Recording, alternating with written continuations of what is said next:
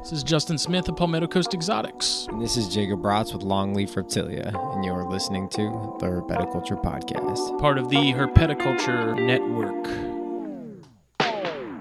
Check it.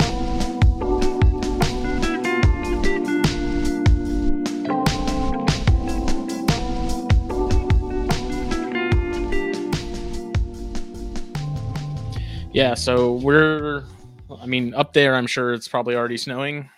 Like is it already, is it like stupid cold up there already? Uh, on and off. It hasn't stuck, but it started snowing already. We're at like zero, minus five. It's getting oh there. my! Yeah. See, We're like zero minus five. It's getting cold. We're sitting here saying like, is 66 too warm to start cooling things down? oh, we started a long time ago here. yeah. Like Jesus. end of October. You guys have a summer of like two months, right? Eh, It's like four. It's not so bad. It's like uh end of April to like mid September. Yeah, it's not too bad. Yeah. So I you mean, like it. at night, it's been dropping. It's been getting like low 50s. Some mornings, it's been like upper 40s. When I get up and I'm out walking Yeah, the dog and stuff, but then like 40s, come but- like one or two o'clock in the afternoon, it's like 75, almost 80. Yeah, it was 80 the other day. I was walking around in my. it's kinda hard to- today. Cool I things wish. when it's one season in the morning and then another season in the afternoon. So I'm Does the temperature outside affect your uh, reptile rooms? Yeah, The it's been affecting. does. It's been affecting mine a lot. It's been kind of annoying. This transition is weird because like the house, the, my I rely on my house heat a lot, you know, and my AC in there to kind of keep things regulated, you know, and it it stays pretty even until this time of year where it gets cold and then you have the heat on, but then the AC doesn't turn on because you have the heat on. Then it gets hot during the day, and then it's too hot. But then Yeah. you have the AC on, and then you don't turn the heat on at night, and it gets too cold, and it's it's a whole thing. It's annoying. I know exactly what you mean. Yeah, yeah, I'm sure you do. yeah. But um, yeah, no, that and that's why, like, what I was about to say with like the cooling thing, as far as colubrids go, like I, I was thinking about cooling for a shorter period because like we don't have severe winters here, so I was thinking about just cooling January and February, just doing like a 60 day thing, or maybe end of, end of December to through end of February, you know, and then. But that's kind of the question that we continually ask ourselves: is how long is enough? Like how that's you what's know, the that- minimum time that I cooling think- is effective to where it gets the the hormones and stuff where they need to be? and it could also depend on where your colubrids are from. Like, Yeah. do you have stuff from the south that where they don't get severe Oh yeah, the corns and bears I'm not worried Yeah, about. It's yeah. the bimaculata and the Yeah, diones yeah, that, that need might- to, like those have to yeah, get in so like that the might mid be to a low different 50s. story. Yeah, that it might be a not happen. different story. Yeah. Yeah, you you might have to you might have to wait till the, That's that- why I those wish get my dad hadn't gotten rid of that giant cooler fridge thing because Yeah. that thing would have been Could you perfect. f- could you fit an actual like enclosure in there? No, like it was just it was it, it was like what maybe two feet wide, three What? feet wide, and probably like Uh, six or seven feet tall. And it was just a Okay. cool. It was just a refrigerator more or less. And Yeah, my dad he used it when he was breeding Alterna, A lot a lot of people use and that it was method, yeah, like and it was perfect because he just had a uh, tarp draped over the front that he could just lift if he needed to go in there. But it was 55, it was dark, and he just put him in there and let him ride until he woke him up. You know, whenever. So See, I have an unfinished basement. Sorry. Yeah, yeah. It's it's like five degrees colder in there. So anything I need to cool, I can just mhm. move in there for a couple of weeks and then yeah. yeah, we're pretty much under sea level, so we don't have basements. Right. Yeah, That would be nice. I'm kind of jealous of the guys that do because they're like, We'd yeah, be I just underwater. I just throw everything in the basement. And I'm like, Yeah. it's if It you have a basement around here, it's weird. Like someone someone fucked up your You house. basically You're have to- supposed to have a basement. you basically have to be on like the edge of like a really steep hill and your basement is like kind of Sideways, on, the, on the edge on the hill of the hill and like your house is just not even really like, underground. there yeah it's not Yeah, It's just a underground floor. yeah it's not underground at all but I know exactly what you mean. Yeah, yeah.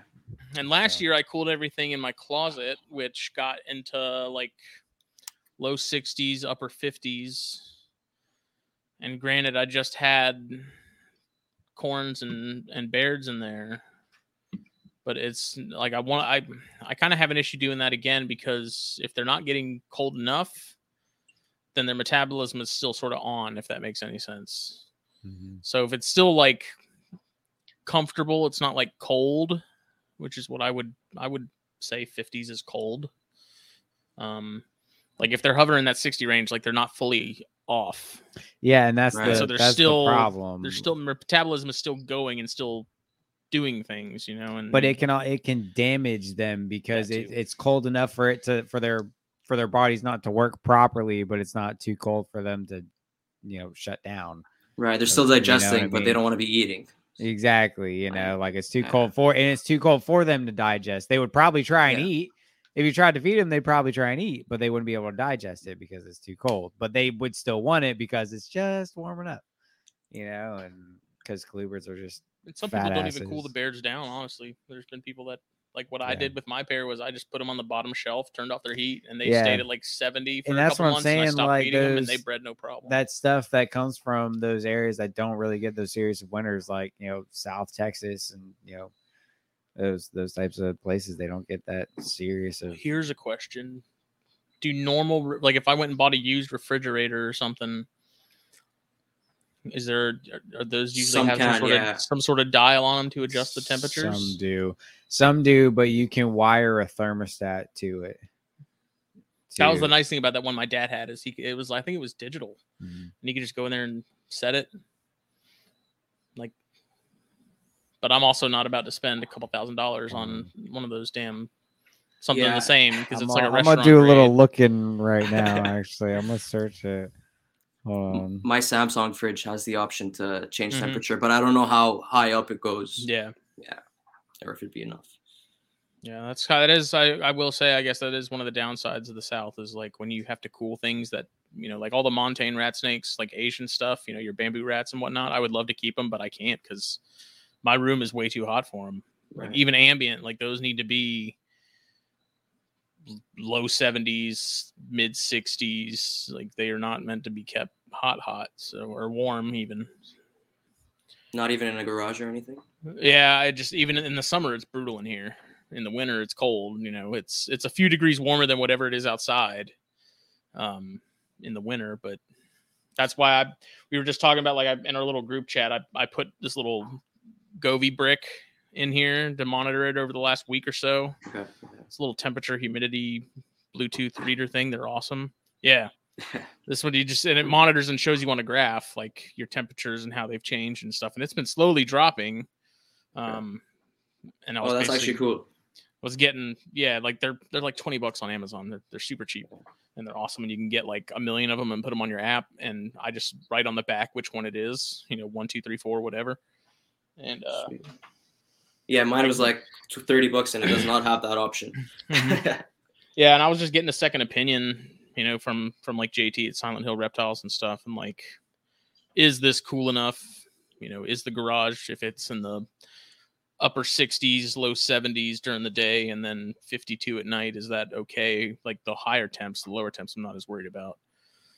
And he said he starts brumating his stuff about at that time, like it's it's that warm when he goes into brumation. But he's also in Pennsylvania, so he's closer to you than he is to me, okay. Yeah. if not about in the middle, actually. So, but still colder than what it gets. where Oh yeah, are. yeah. Yeah.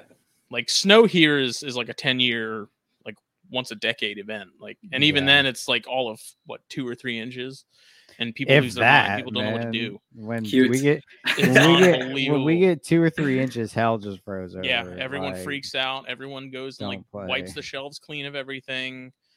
People don't know how Pandemic. to drive on. Yeah, dude, it's, it's hilarious. I mean, I lived in Connecticut and Virginia, so I I know what like actual snow looks like. Right. And then Yeah. people down here are just like, what do we do? I remember in high school, it started, we got like a little flurry.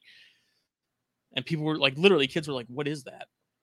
Like they'd never seen snow before. I'm like, what do you mean, What is Yeah. that, dude? It's snow. And they were like, oh my God. Everyone freak out. Yeah, Yeah, they were no. like, this is incredible. I was like, it's it's fun for like a day. And then after that, it, it starts to kind of suck. When I meet someone that's new to Canada and they, they're freaking out over snow, I'm like, give it three hours. And but two to three inches is nothing here. Like they Yeah, people go on their lives like it's like yeah, like it's not even snowing. Yeah. Yeah. Yeah, but a lot of the roads froze over, and then in like the shadowy spots on the roads under the big oak trees and stuff we have down here, it stayed. There, ice stayed there for a few days, even after everything else had melted, and so people were like losing control of their cars because they couldn't really see it, but it was still there, and just Like ice. it's ridiculous. Yeah, Yeah. just crazy. What are you doing? Searching the So- fridges. yeah, I. I was. I didn't find anything, but I just remembered something else I took down. I'm gonna see if I I can mean, find it. surely there's something on Facebook or Craigslist. No, I was looking at see if there's any temperature controlled like refrigerators, and it really didn't really find anything.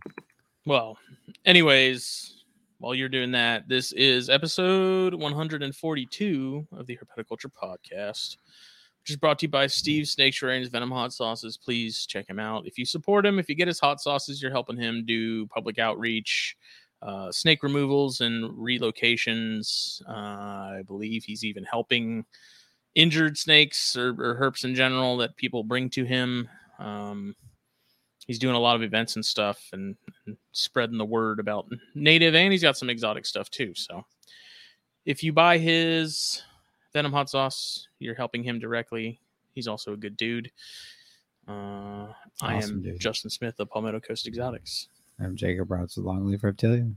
mm, well that was smooth Hmm.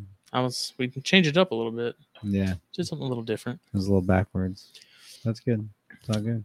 Uh, this week we are coming to you. Well, at least half of the show is coming to you from from the Great White North. Uh, is it you're in Ottawa? I am in Ottawa, yeah. Uh, so the capital. Yeah, I had to look it up on a map. yeah, And it's not very well known. Yeah. Canada's way bigger than I Yeah, than I I Canada's huge. forget man. it is. And way I'm emptier always- than yeah. Like I was for some reason I thought Ottawa was more like to the center and like in the middle of the country. And I look, I'm like, dude, it's like right over the border from like Vermont. Yeah, we're like New York is like five hour drive from here, six hour drive from That's here. crazy. What? Yeah. Yeah. Damn. Yeah, it's massive. It was like, good God. Yeah. Like I knew it was big, but it's when you look at it on a map in, in relation to like the U.S., then you're like, whoa. Toronto's in the same province and it's like a five hour drive from here. I mean, the provinces are huge. yeah. Yeah. I, I mean, all of them are right. Is there any smaller ones? What's the smallest one? I'm not good at geography, but and I don't know, but all of them are pretty big. Like there's no I don't think there's one that's like significantly smaller than the rest. Hmm. I could be wrong though, don't quote me on that. So how far are you? How far of a drive is Montreal? Uh, an hour, like two hours. It's not, Okay, it's not bad that's at not all. bad. Yeah. Quebec is like ju- just over the border for us as well. So you can drive like 15, 20 minutes from where I am and end up in Quebec, like in the other province. That's gotcha. crazy, man. Did you grow, did you grow up there? I didn't. I've actually only, this is why, well, my geography's bad because I don't actually, I've only been in Canada for seven years now. Oh, Okay. okay. Yeah. Well, we'll we'll circle back real quick. Yeah. Uh, this is Yeah. uh, Fadi. Is your last name pronounced Nade? Yeah. Nade, yeah. Hey, I Hey. again. Every time, Boy. man. He's he's like ten for ten on It's last them- names, them- man. It's You're the good. You're good. The three it. or four years of Spanish and just the Latin and all that stuff. Most people get it wrong. I'll tell you that. Of uh, yeah. So this is this is Fadi of Daffy's Reptiles, Yes, sir. and uh, I was just on his show Tuesday night. That episode will be released down the line at some point, but A couple of weeks from now. yeah. Yeah. And he's been into the show for a while, and I know you and I have talked a good bit on Instagram over the last like year or two. Yeah. Um, so I was like, dude, we don't have anybody lined up for Thursday. Let's do it. Let's do it to it. Yeah. Thank you guys for having me on, man. This is, uh, this is, um, like super excited. And Yeah. seeing you guys Yeah. do the intro in person, that's, yeah. I yeah, I you know, I was thinking about that when I was setting everything up. I was like, you know, we do kind of like throw it on people. Yeah, we kind of do. Kind of just it's like, hey, we're going. Oh, oh, okay. Like yeah, just kinda, it's, But you know what? It makes it easier. I think it, it makes is. it easier. It's I, just, I you def- just kind of like to push them in the deep end, you know, sink or swim type deal. I don't know. the convo just starts. it's all about just keeping it natural and keeping it. That's why at first he. That's why at first he would never tell me when we were starting because we'd just be talking. He'd be just be looking like he's on a computer, and ten minutes later he's like, "Well, anyway, so this is Wouldn't it have episode." I'm like, "What the f?" If I had remember those like, episodes. About, Yeah, Wouldn't, yeah. wouldn't it have been weird if I was going to be like, okay, we're going to start in like All right, 10 we're starting now. Three. Yeah, and then two, you get all like weird and stuff. Your heart Yeah. starts beating like right before. It's like Yeah. getting a shot. Yeah. If someone distracts you, you don't even notice when they hit you with it. If they're like coming at you with like a like Michael Myers style with it. Yeah, but probably gonna you, be a little you also hate shots, so that's, I'd be worried if they were holding Michael Myers style anyway. yeah. I just mean, coming at you like- yeah. I don't want that person to give me a shot, Like man. this is only the No second time. I've done this. Hold still. I'm not worried about shots. Don't but worry, I've been administering medication since today. Yeah, it's actually speaking of Michael Myers, so I'm super pumped because my wife got me a new Glock for my birthday slash Christmas, and I'm hoping I go and can pick it up tomorrow. I was looking at the little back plate covers that you get for the Oh, slide, yeah. and they have there's the Glockstore.com has a Michael Myers one, like just the mask, and I'm like, I gotta get that. Dude, Billy would love that. It's gonna drive Phil crazy because Phil works. So Phil works at a gun shop in Okay. South Florida. That's where Katie got with Phil. She bought it. Phil sent it up to the local store to me. And so I was like texted Phil all day. I'm like, dude, I want to get this trigger, like a new trigger set, put this in and do this and do that. He's like, dude, just leave it stock. And I was like, fuck that. I'm gonna make this thing look like a fucking trapper keeper. Oh my god. I'm gonna make this like the it's douchiest gold, Glock it's ever. gonna be like, gold plated. and gold oh my god. like, I just and then just pull up in your car. And... and yeah, I mean, never like never actually have to brandish it or Clap, draw it or clap, anything like that. It's just gonna stay concealed. Oh my gosh. But I know like stuff like that probably drives Phil crazy because he's like he, Dude, he the sun's gonna all- catch that thing wrong and it's gonna blind somebody. Come on. I was gonna just- say it'll be pretty hard to conceal. It's gold plated. yeah. No, I mean it'll still be like black. I just the like all the aftermarket stuff I was looking at, I was gonna do like uniform and make it gold so that it everything matches. Well, what's his argument for keeping it stock? It's like with snakes, purists versus. no, I mean I do understand it because I was talking about so solid. I was talking about putting like a, a um, um, a trigger kit in it that lightens that pull, so it's not nearly as as. So you have like, I don't know how in the loop you are with guns, but I, I stock know, I know Glocks come with like well. a s- five and a half pound trigger pull, give or take. And you can get kits that basically they're just different parts that are uh, machined differently, slightly to make that pull lighter. So you can get some that are like is this a gun? Is this a gun that you're concealed carrying? Yes. I would not do that then, because you don't want to say you don't want to leave your safety on if you're concealed carrying. So you want a heavy trigger pull to prevent Well, any. it's a Glock. There are no external safeties at all. Wait, okay, then, then there you go. You want a heavier trigger pull It pull. still has the same safeties. yeah, I realize The that, difference is it just makes it smoother. Yeah. and I drop it down from like do you five and a re- how to like a smooth do you need it if you're pulling it on somebody five feet away from you? It like makes a how difference. smooth do you really need it? Yeah, it makes a difference if you're shooting at a target. That's, that's not If- even. yeah, I do. Tell me I'm wrong though. If you're shooting at a No, target, yes, it makes a difference, 100. percent But this is a concealed carry weapon. You got to think if you're doing that, you're pulling from the hip and you're pow pow, you're going. That's five like, feet away from you. Dude. this, No, dude, you're pulling, you're going, but you're not thinking about your trigger pull and that and that. Because if you're pulling a gun, you're shooting. You know, no ifs, ands, or buts. okay, You put a so gun on somebody, you're pulling Phil's the trigger. reasoning does make some sense, and he's like, you know, if God forbid something happens and you had to shoot someone, he's like the Karens in the world, or the Karens in court rather, yep. would be like, why did he adjust his gun to make it easier to shoot and smoother and like faster and Yeah. that I That's- that's understand, but at the same point. time, it's like it- I'd kind of rather have it and not need it than need it and not have it. But I mean, that's also sort of the whole point of, of guns. Period. See, I would Right. leave my concealed carry pretty much stock, and then I would deck out like my target pistol.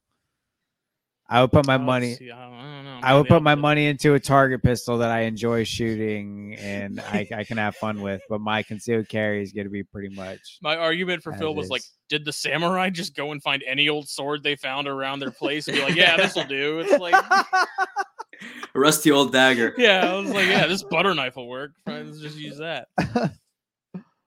But I was just Uh, messing with him the whole time. I was like, dude, I'm gonna do this and this and this. And some of it was like I do want to do, but some of it I was like, I know this probably drives them crazy. Just like the people that come in the cigar shop and they want like the most expensive, fanciest thing they can get. And they don't know nothing about cigars. Yeah, and I'm sure Phil sees that daily. Dudes that are like, I've never been in the military. I'm not a SEAL, but I want to make a gun that could that one. I want to recreate the gun that killed Bin Laden. yeah. Yeah, see, I know nothing about guns, and it's like impossible to get guns here. Well, not impossible, really? but it's it's really tough. Like you can get them for hunting, but just like uh, Mhm. just a Glock or anything, it's like almost impossible. Yeah, and I mean, I made some. So I have a, a 40 caliber. I have a Glock 27 right now, and I made some adjustments to that, which did, and they were small, minor stuff compared to like replacing the trigger and everything on on what I want to do, and that made a big difference as far as just the smoothness and the and the break and and stuff like that. So I may just do something similar with this and just and call it, but What'd you what what kind of Glock did you get? it's a 43x, so it's like the same sort of footprint of a 19, but slimmer. Was it shoot nine? Yeah. Nice. Nine millimeters the best considered. And that was Phil's other argument. He's like, dude, it's a nine. Like my 40, that's you need all the help you can get with that because it's a smaller Glock to begin with. And so that thing can get kind of hard to hold on to. yeah, small That's- frame guns. Small and frames and 40 bullets calibers. Don't, Uh, do not mix well. so Dude, small frames and any the caliber are hard moral to of the story is fucking America, man.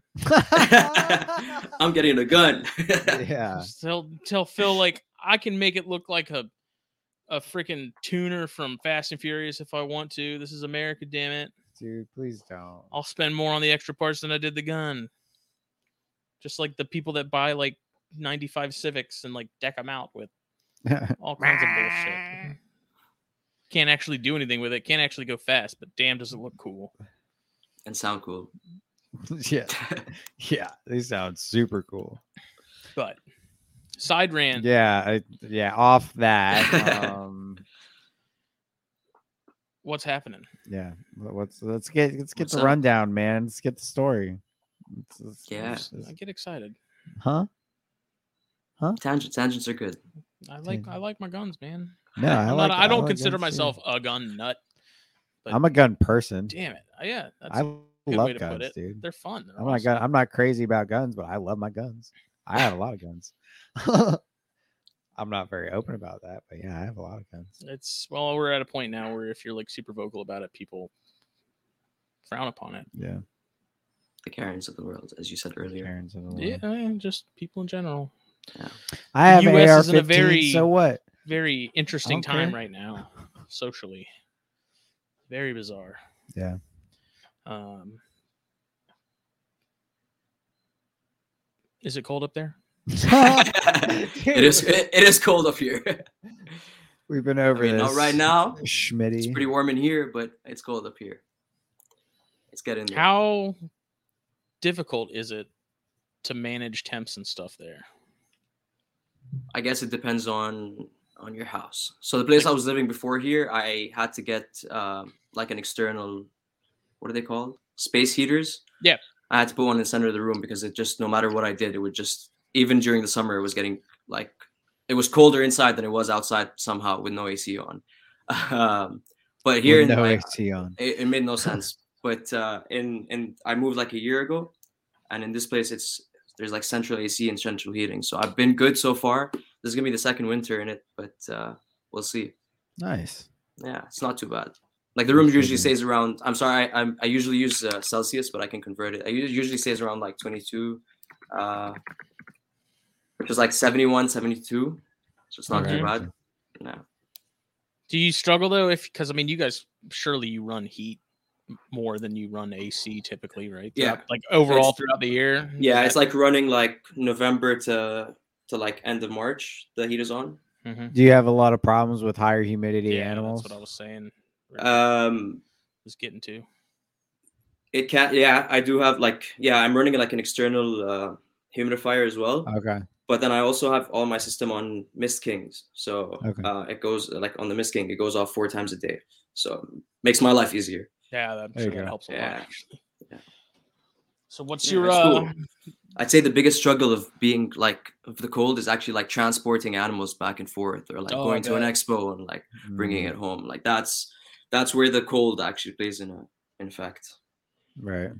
So how when did you get into to herps and sort of the general intro stuff, and then what's your what are you currently Yeah. keeping slash working with? Yeah. So uh, I've been breeding fish since I was like seven, eight, a very, very long time. But mostly like I don't know if you guys know fish, but mostly like the livebearers, the easier stuff. And then uh, I moved to Canada in 2015, and I was at uh, like living in a dorm, and I got pretty bored. I was like, you know, it's my first time without like a tank or something. Mhm. And I've always been into like snakes as well, but uh, living at home, obviously, my mom never let me have one. So I was like, I'm going to the pet store, I'm finding a snake. Uh, of course, doing all my research, it was it was going to be a ball python. So I went in looking for a ball python. Of course, that's what Of that's just course. what was available. Of course it was. but I didn't end up getting it actually because they didn't have any. They the, it was like a really small pet store that only had like two crested geckos. So I ended up picking up one of those. I mean, you you said good, but crested gecko is kind of like the ball python of the gecko. world. Yeah. yeah. Jake has a ball python and he loves I it. do have a ball python. I mean, Spurge. I'm And not I gonna love lie. I've been of try- my I've been trying to find somebody who's just gonna Spurge. take him. But uh, Send it to Dom. Yeah. I'll see if Dominic wants some. Dominic, you want a normal ball python? Message me yes if you do. Oh, he's normal as well. Yeah. Twice. yeah, no, he's normal. Yeah, he's normal as all He get was out. the Christmas gift. that He eats keeps on giving. frozen thawed like nobody's business. There you go. The biggest struggle with ball pythons is their eating habits. But Yeah. No, but anyway, right. um, so crested gecko, uh, I ended up like three, four months there. That's when I really like got into the hobby, started watching all the YouTube videos and and doing all the research and everything. So three, four months later, I got a female, and it's kind of just you know snowballed from there. Um, there you go. you can see behind me. I don't. Yeah, I know this is like an audio one, but you guys can see behind me how many tanks Yeah. I'm at now. It's it's, it's grown a lot in the last past five six years. So um, I've got currently crested geckos, morning geckos. Uh, I have a Halmahera gecko. Uh, don't know if you guys have ever heard of that. They're like Yeah, I've seen they it. call them the poor man's leachie. Yeah. He's a jerk. Bites me every time I go in the tank. Um, and then I'm working with the Gonatodes al- albugularis. Probably butchered that. It's uh, Costa Rican. Uh, they call it the yellow-headed gecko. Is the common name, but I've seen yellow-headed gecko be referred like multiple different species referred to as yellow-headed. The smaller ones? Yeah, they're like the size of a Oh, morning gecko. yeah, we were like talking about those recently because I saw those on Underground was selling some, and I was like, those look like they'd be a freaking blast. They are a lot of fun, but you can't get too close to the cage. Like They, they freak ha- out. yeah, they like instantly disappear, and they're small enough to like. I made a mistake of making the tank mostly cork bark, and they Mhm. fit through the little like cracks in the cork bark. So if they want to, I I Oh. won't see them for like a week. But the cool thing is they eat a lot, so every time I throw food in, they're like running out. Gotcha. Yeah, those Yeah. those look like fun. I was the males especially. They're they're freaking cool looking. man. Beautiful, uh, yellow with like blue on all over, like dark blue. But the coolest part is like around the mouth, and near the Mhm. eyes, like a light blue patch. That's that's really nice. Yeah. Now that I'm now that I'm dealing with bugs again, I may. That's Get kind of the bad geckos. thing now. Like now that I've now that I got the Ackies and I'm doing my own feeders again, now I'm going back to looking at some lizards and being like, you know, I keep talking about liking those and wanting some, and now it's like, Honestly, do if you're man. gonna get back into micro geckos, I recommend getting into Stenodactylus over uh over these guys because those guys are always out. They're always Mhm. basking. They're always sitting, and they're about the same size, uh, a little bit bigger. Uh, I got you. yeah, they're like both micro geckos, but uh, I find that the Stenodactylus are a little more interesting as a starters. I know eventually you're gonna end up getting all of them, but Yeah, Dustin uh Dustin Braun does the Oedura. And I don't those are Australian. I don't I don't know if those are necessarily like a micro gecko, but those look those are pretty cool looking too. what are they called? I'll I'll send you a picture Sure. from his uh Yeah. I'm loving my uh my Chinese cave geckos, man. Yeah, he mentioned it the other day, and that they're Yeah. that's a species I'm very interested in as well. They're they're cool. Are they are, are they like always hiding or They do hide quite a bit, but like I, I do, yeah, they hide, but they come out in the evenings a lot. I do like the other last night. Normally, there's usually one or two out during the evening, and they kind of alternate um, between hiding and coming out. There's one the other night I poke, I poked in, you know, stuck my big ass head in front of it, like you know, and uh, he was out, just like looking at me. He was climbing around on his moss. They're cool. They're neat, man. I don't know. Yeah? Because I find they're very similar to like leopard geckos, and leopard geckos are very like inquisitive. They're always out looking around. Yeah, Yeah. No, they they're they're cares a lot. They're like a wet leopard gecko. a wet leopard gecko. Yeah, like an African Yeah. fat tail, closer to. Yeah, yeah, they're Yeah. super neat though, man. They're really cool lizards. The way they, they They look cool. yeah, and they're really def- they're not defensive. They haven't like kind of you know done their little bark at me yet or anything. They Okay. they haven't done any of that, but they'll they'll like pick up their tails and pick their heads up at me and stuff, and you know get all defensive. They're they're cool. They're The neat little stenos do that too. They'll Yeah. they'll put their little bodies up and then like wave their tail at me and Yeah, they- yeah. these little screams. It's Yeah. it's adorable. yeah, I Yeah. had one of yours was doing that when I was unpacking them. Yeah. And I remember when I had leopard geckos, you saw them doing that. It was like, don't you dare drop your tail. Like, Yeah. don't, Don't, sh- do don't. it. Don't, don't. freaking do it. And when they Yeah. starts doing the wave, I'm like, oh crap! Like, Yeah. I put it back and like put it back in the box and made it dark. I was like, go back to being. Go normal. back. Go back. I don't yeah. want to break Jake's geckos. Yeah. Please don't. Brick. They're super neat though. I'm just waiting for them to get big or bigger, man, because like I'm so scared to just like touch them. yeah. They're so tiny. Like they're literally like Finger size. Like, my index finger, like maybe. Like they're so freaking tiny. And you know, that's the only size I've ever seen them at. I've never seen an adult. Like every Oh, time they come in here or I've seen them at expos or anything, they're always like finger size, which is kind of what like deterred me from getting them too. I'm like, I want to see like an adult in person and kind of, yeah. know, Yeah, they're like leopard gecko size. They're they're Yeah. they're a good size gecko. Yeah. Um, there, yeah, I'm super excited, man. I'm just ready for them to get big and figure out what kind of sexes I have because I have four of them. So I'm just, I bought. Up. My buddy had a lot of them, and you know, he was like, you know, you can take as many as you want. I got four, and but he couldn't give me sexes because they have to be a little bigger to actually be able to tell. And Yeah. you know, so I was like, ah, just give me all of them, and I'll figure out what I have. If I need to move a couple, then I will. But I don't know. I'll probably just keep all four, set them up real cool, and some enclosures. Can they cohab? Uh, they can't. Chris had them cohabbed. I have them all separated right now. Um, once I figure out sexes, then I might, you know, see what I have and possibly cohab from there. Um, but we'll Okay. see. Yeah. Figure But it yeah, out. I always get like multiples of any species, like the Stenodactylus. I got five of them. Uh, more Mhm. the mountain horn dragons. I got three. Just the, you know, you got to make sure you have the Yeah, both sexes. yeah.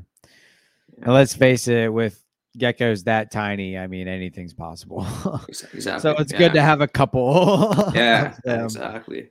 I mean, Honestly. if they're if they're anything like the cresteds, like I said, you should be able to get like a jeweler's loupe and look to for pores. Fine Like, pores. Right. I don't know if it's the same for eublepharids as it is those.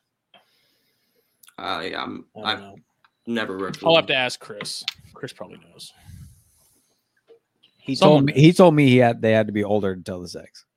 That came from Chris. Okay. So Well, I, mean, yeah. I don't know. That, that's just what he said. Uh, maybe there's a way to do it, but he'll probably listen to this and message us. Well, With, what does Chris know? Just spread the damn things. Dude, you can't say that. He was our THP man of the year. He Like, let's man of the let's be year. real. You can't you can't talk crap about our, our man of the year. Come on. Yeah, so you're out. doing a lot of a lot of lizards. You got the Mostly lizards uh, and a lot of dart dragons and- frogs. yeah. Yeah, yeah. Mount. Uh, those guys are what I'm excited. They're still like really tiny. They're uh, they're just starting to pop up the horns, but uh, they're they're really cool. It's the personality on them that I love, man. They're they're like little dogs. They I open the cage, they come running out to me. They're Mhm. climbing all over me. Uh, that's awesome. I have three of them co-hab They because they're look still really young and they look really cool. Um, I'm, I'm a little dis, well, not I don't want to say disappointed. I, I got the Acanthosaura capra, so they're like the almost all black and like green ones. But after I got these guys, I've been Mm. seeing like some of the other subspecies that are like blue with blue, like they got blue eyes with like yellow patterns on them. So Mhm. I don't know, man. I like the green ones. And Yeah. the green the green ones really do it for me. Yeah. I, I don't know. That, that's just me though. I, I mean, same. No, I, I like I said, I don't want to say disappointed because it's not the Yeah. wrong word. Maybe like right. further down the line, I can definitely see Like, myself I getting just- I into just want subspecies. more, more know? of them. Yeah, Exactly. Yeah, yeah. yeah, yeah. They're they're definitely really cool. This the like the shitty part is there's barely any any information on them online. Um, so like uh, like it's mostly talking to other people who've worked with them, and even when you find information online, like like with many species, it's very conflicting information. Mm. So, but I mean, it's been it's been like four months now, and they're doing great. So They look like a water dragon that went rogue. That is, yeah, very similar to the Chinese water dragons. And they also prone to like the face rub, uh, like the Chinese water dragons, which is like what I'm most worried about. But I haven't seen any like glass surfing yet, so like looks like I'm doing okay. And I mean, how are Yeah. you like? Do you keep those? Because I think I remember Yeah, reading years ago that they're like you keep them in like screen cages, like you would a chameleon. So uh, I'm sure Uh, that's changed. Jake, I can send you a picture. Uh, so Yeah, yeah, it, it, uh, yeah, I have them in a. They're still really young, so I have them in. Uh, they're in a 10 gallon now. I'm about to upgrade them into uh, an Exoterra 18, 1824. Um, Okay. They they don't need so. They are a mountain species or a mountain species like um, like chameleons, but they is that are you showing Oh, in a picture?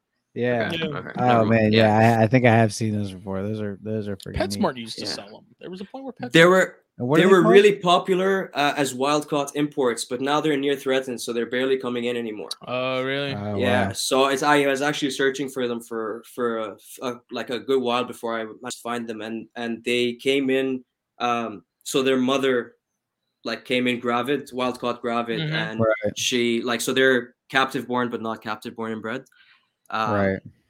But yeah, they're cool. Oh yeah, sorry. So uh, they are a montane species, so they do need that like high airflow and like high humidity at the same time. Yeah.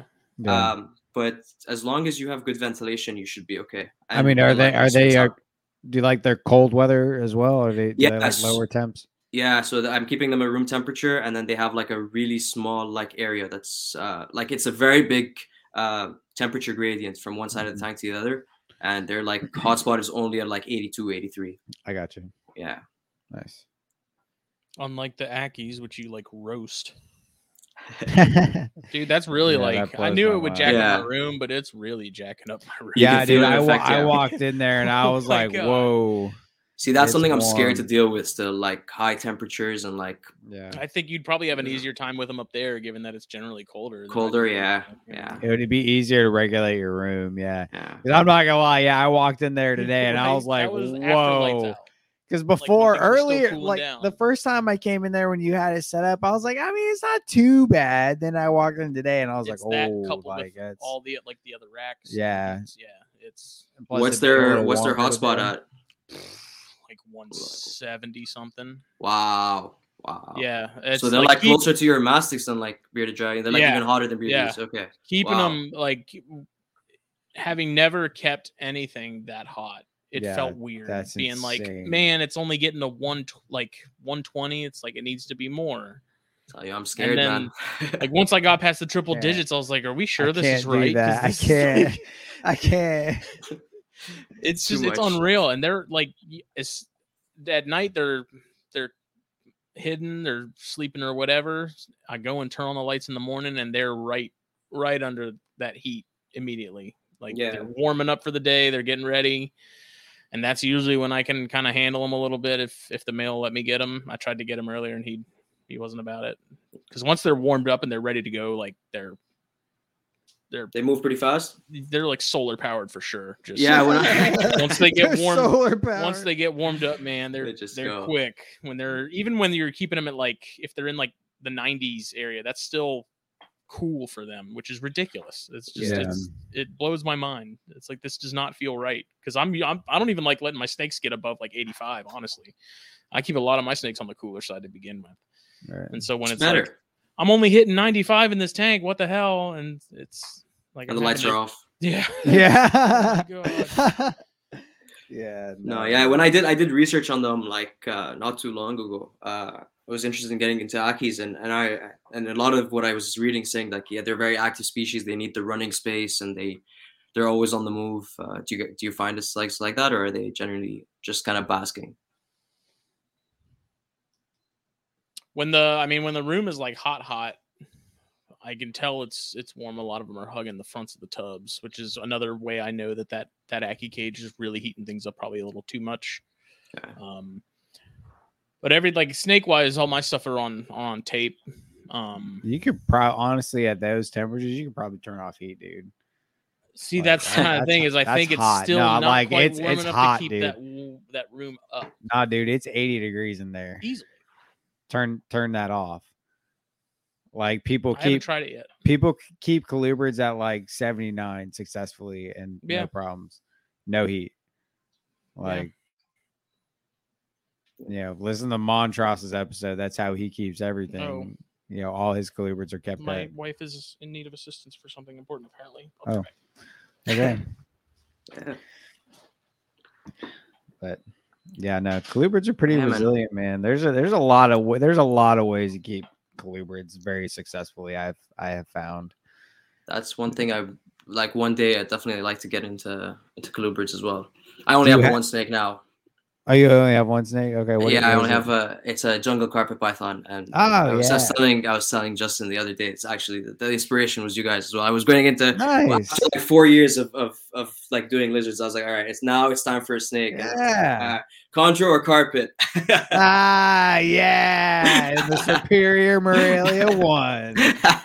Damn right. Uh, Awesome. to man. to be fair, I wanted something for a first snake, something that I could actually like handle Yeah. and, and, and hold. And, no, and, uh, absolutely. he's still a little guy. He's only like two years old, but he's cool. Yeah, He's I think, dude, I think especially someone like yourself having having slight experience or not slight, having experience with reptiles, you know what I mean, and like even lizards, you know, having that experience with reptiles, I think carpets make the perfect, you know, first First snake. snake. Agreed. You know, I, I am still of the opinion that I know there's a lot of people that may not agree with me, but I, I am of the first opinion. If you have no experience with snakes or reptiles whatsoever, oh, that's a roach. Uh, he was acting like he was no big deal. Like, oh my. the second it started moving. yeah.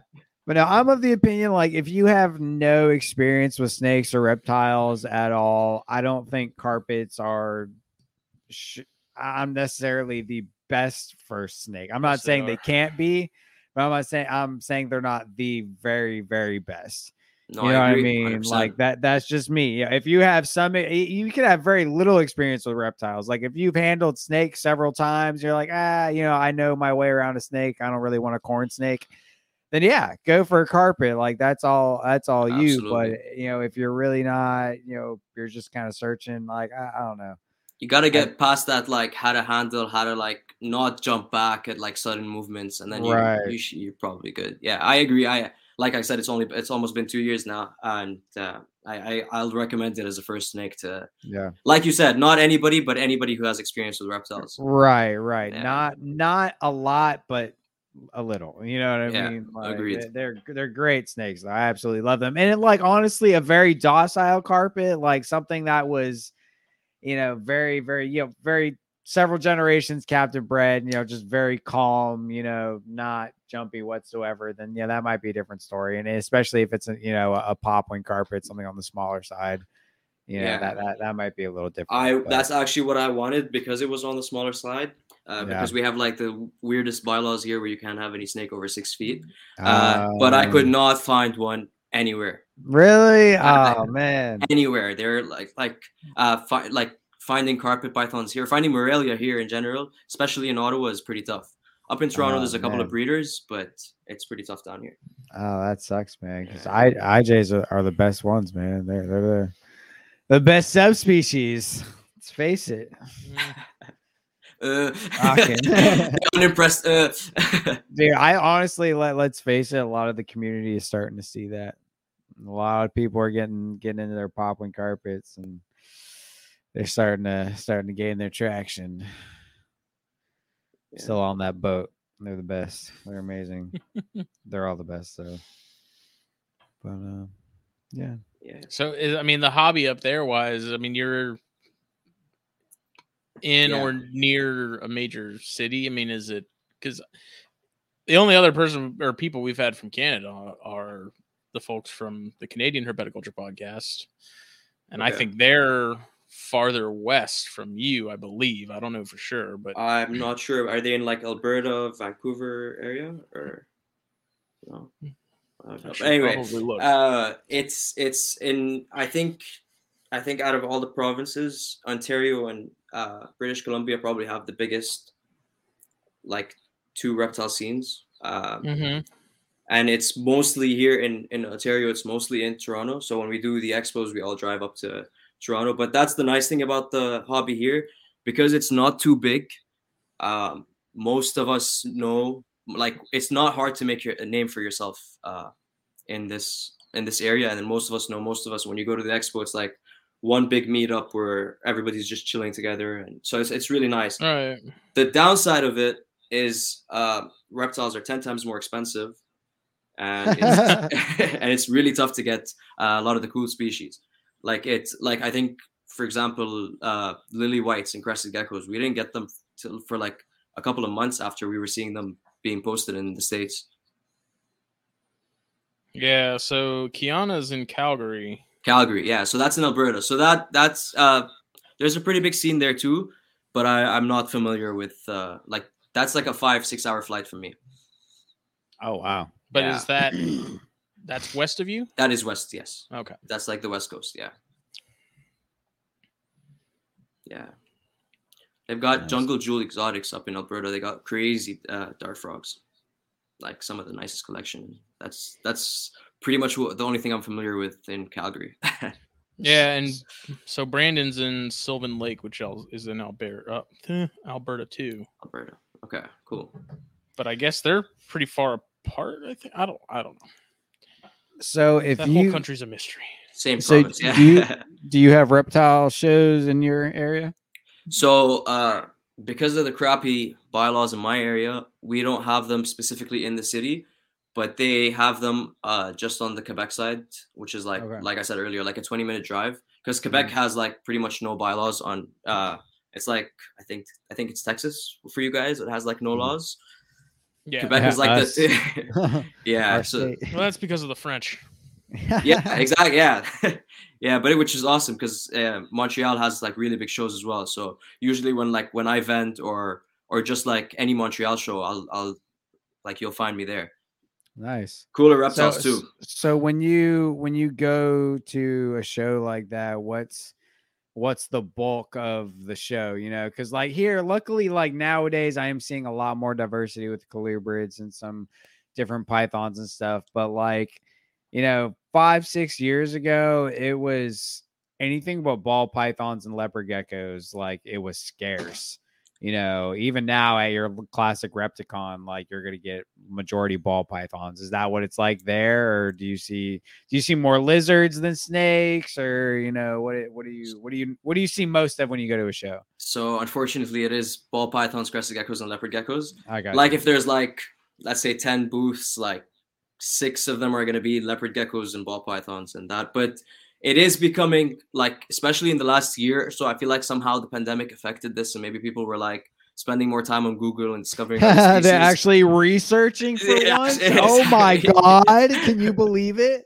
right because like the the last expo i went to in i think it was october or september that there was a, a bit of a bit more diversity um a bit more like monitors a bit more frogs uh, some cooler geckos which i'm, I'm not used to seeing Nice. That being said there there was like two two years three years since my last expo because of the pandemic so Yeah, I got you.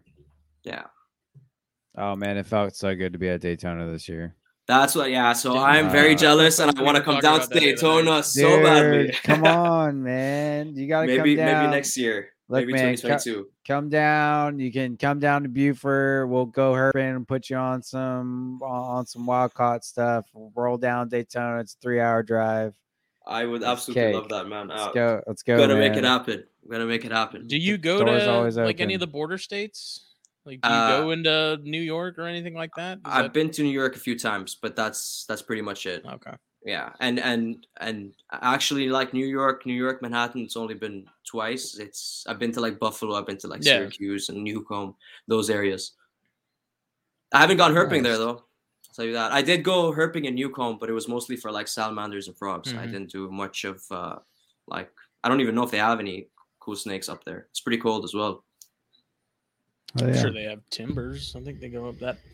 I But- don't. Yeah, no, you could get. You'll find normally up those areas. I think you'll find timbers and copperheads in some spots. Uh, some Cool. some of those areas. I'm not sure where how far fox snakes go. I know you have to go more northwest for those. I'm not sure if they run down into, but I know that's more of a northern snake. Um, so some of those northerner areas have garter snakes too. Um, That's so- what we have a lot of. We have a lot of garter snakes, and Yeah. we have very cool like. Uh, I don't know what the, like the locales we have are very Yeah. cool colored, but Yeah. uh, saying we can't we can't go out and like collect wild caught species and bring them to like that's very Mm. frowned upon here. I got you. Uh, yeah, like we can't even keep anything uh, native. oh wow. Yeah, So nothing native and nothing over six foot.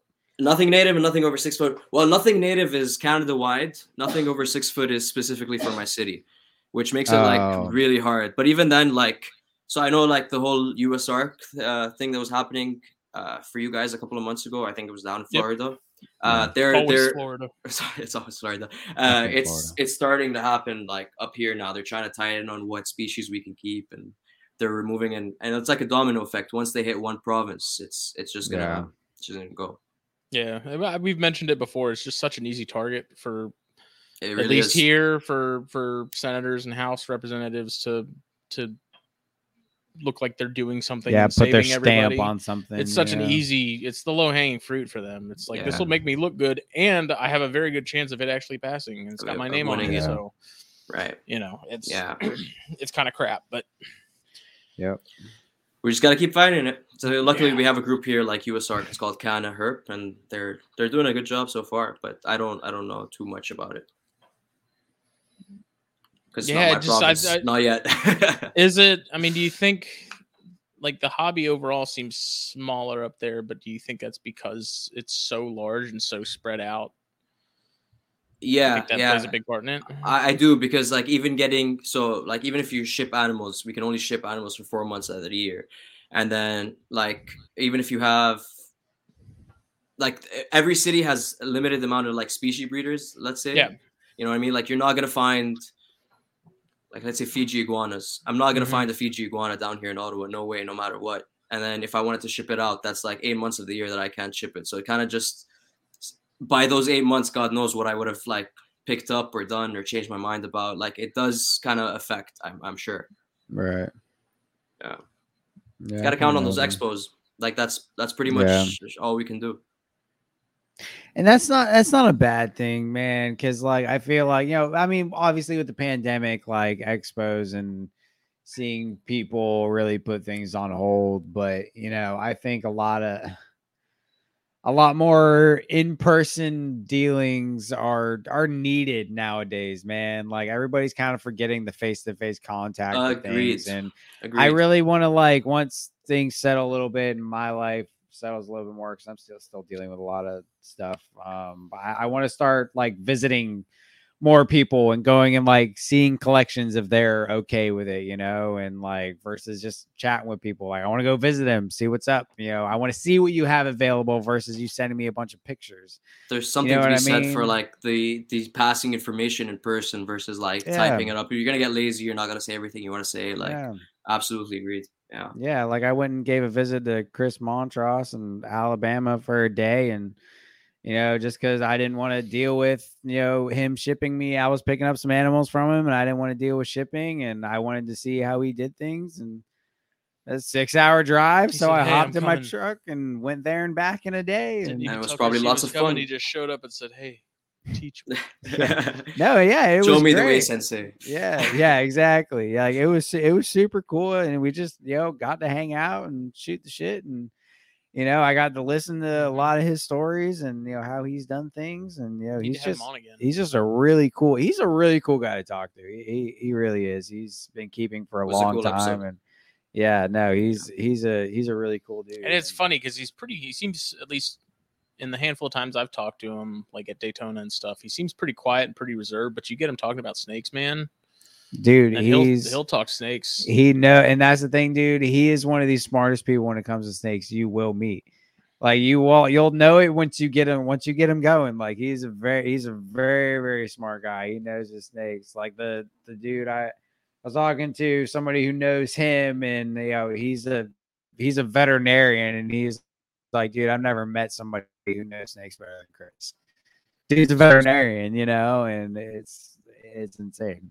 I think that's an aspect of the hobby though that everyone could could use to be better at. Is just like even if it's the basics, you know, as far as like veterinary medicine and understanding Yeah. how how things work as far as functions and things and and not just snakes but reptiles in general. You know, like Research should be just. that as seems like a very as neglected animal. Yeah Absolutely. you know like understanding anatomy and like where all their major organs usually lie in their body and like stuff like that i think yeah you may not have a need to know that but it's But one of those it- it things where comes i, I kind of like to if in the event that maybe there's something off and i can identify okay that's about the area where the heart is You're like, eh, yeah, and that's You the thing. If you, if, and especially like if you can learn to like, you know, dissect a snake almost, you know, be able to Mhm. know how to cut open a snake and know what organs are where and be able to tell, you know, if there's an obvious swollen area, you know, you know where it is and what it is, and you know, you can Yeah. do more research from Do your own autopsy, book. kind of. E- That Exactly. Mader book is I, I can't recommend that book enough. Like, yeah, it's huge. Yeah, it's expensive, but What's it called? it's the Mader uh, reptile and amphibian veterinary medicine. That is awesome. Let me see. Okay, all right, I probably I don't. No, it's cool. I, I used to work in a lab where we did a lot of uh, like we'd get animals that that passed away and we like dissect them and prepare them for like labs. Yeah. Yeah. So I've dissected a, a few snakes and a few lizards, and it's interesting. It's definitely interesting. To, So, to yeah, it's- inside. Mader's Reptile and Amphibian Medicine and Surgery. It's the third edition. I think was the most recent, and I mean you can buy it. It's 126 bucks, which to me, I mean it's a massive book. I mean it, that thing probably weighs seven pounds Yeah. at least. Like it's it's huge, but there's so much cool stuff in there, and a lot of it's pretty easy to digest as far Mm. as like understanding it and stuff. It's not not overly technical. Cool. Um, but yeah, I mean, there's like I just go through these phases where I'm like, I want to know about this, and I just start flipping through that book to see what I can find, and Yeah. You know, there's just it makes me realize there's just so much in that aspect that I'm I'm so green to and don't understand, you Mm. know, and that to me, it you know, I I'm sure like with horses and stuff like that, people understand the medical side of things a little more because that's you may not have access to a large large mammal vet, you know, and so it's like that. Those people seem to like they would probably have it more dialed in in terms of knowing exactly what what's happening if how to treat it and that you know I feel like with with herps it's kind of like take it to a vet Which I mean, we have the same problem. but you should take it to a vet but i think there's also sort of understanding what's going on and sort of being able to take it to a vet and be like i think this is what's And- happening Yeah. look mean, like, into x y and z and see if maybe that has if there's any validity to Let's it. also be honest. Not everybody has access to a good vet. yeah I was yeah, gonna no, say like, it's tough for us up here. We have yeah, one reptile so- vet in the whole area. and Exactly. He's so- always booked. Yeah, so if you're able to tell certain things, you know, it, and then if you can tell something is severely wrong and you need more information, you know, then you can go from there, you know. and uh, it- you know what I've, what I've also kind of learned recently or came to realize recently is that it doesn't even have to be a reptile vet per se like even if it's a vet that doesn't have but you much of experience with reptiles that's still better than nothing and yeah, I've but you seen it- also have to find somebody that's willing to take it because some vets just won't take a snake because they're not an exotic vet. I mean, when in that case, of it. yeah, then you kind of have to go you further. but I think most vets are going to be like they have. I've seen it because when I lived with Doug, who's my buddy, who's a vet here, he doesn't have a ton of experience with exotics. He sees them, but he has. They they have access to an entire gigantic database of of information and Mm. cases and things, Right. and you Yeah. can search up by keywords and symptoms and stuff. So they have access to information Right. you know even if they don't know exactly what they're dealing with like maybe they're completely unfamiliar with a green tree python they can still look up upper respiratory infection in snakes and be able to have some sort of idea of okay this is what people do to treat this is what's been successful and go from there like it's still it is much better than nothing but is it ideal that depends on the vet on the uh, on the vet but no that's just kind of where i'm at with it now is Yeah. no, that makes sense. I agree. just because they're not a reptile vet or an exotic vet specifically doesn't mean they're completely useless. Right.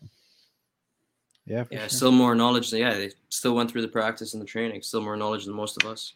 And some may even be interested to get that kind of stuff because it's something out of the norm from a cat or a dog. You know, it may be something that they're willing to take on because maybe they're it's just something that they they a, may never see again or something that they feel they want more experience with. And I mean, yeah, they're not going to make it free or anything like that, but you you know what I mean. Like some may Yeah. be open to actually trying to figure figure it out. Yeah, for sure.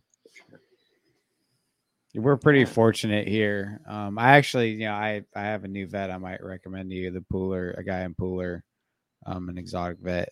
Um, That's the one that's but been there for a while.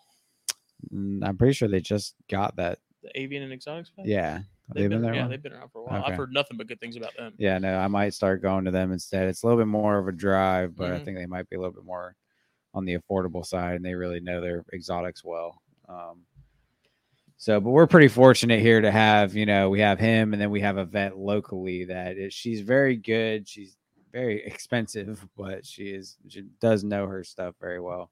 Mm, yeah. Um, but they also they're not. That's the difference, though. Is like they're the one in Pooler. They're an avian and Yeah, an they're, like, exotic specific vet. to- Specifically, they're avian and exotic. Like I walk in there and they have a conure just like hanging out in the in the area, you know. And so they are specifically that. The one, the local one, just accepts exotics, like you know. But they do and that's why her prices are higher Exactly. because you can charge higher for dogs and cats than you can for reptiles. right. So yeah. So I might start going to might start making the drive to Pooler. Very nice people over there too. I talked to them for a while. I got to Um, make a 45 hour, uh, 40, not a 45 hour, 45 Say, minute, 45 minute drive to, to my vet as well. Well, that's about what it would be to Pooler. It's about a Mhm. 45 minute ride from here to go to go to that one. I think it feels a lot longer than it actually is.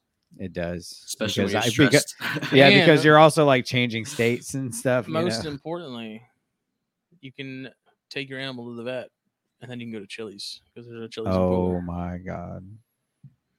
You know what'll freaking make guy. you feel better, dude? not Our so last trip, our last road trip, we didn't go to Chili's, and I'm still a little disappointed I- about it. things Like, things happen. actually, the last two road trips, dude, we didn't go during Daytona. We didn't go when we went to Black Box.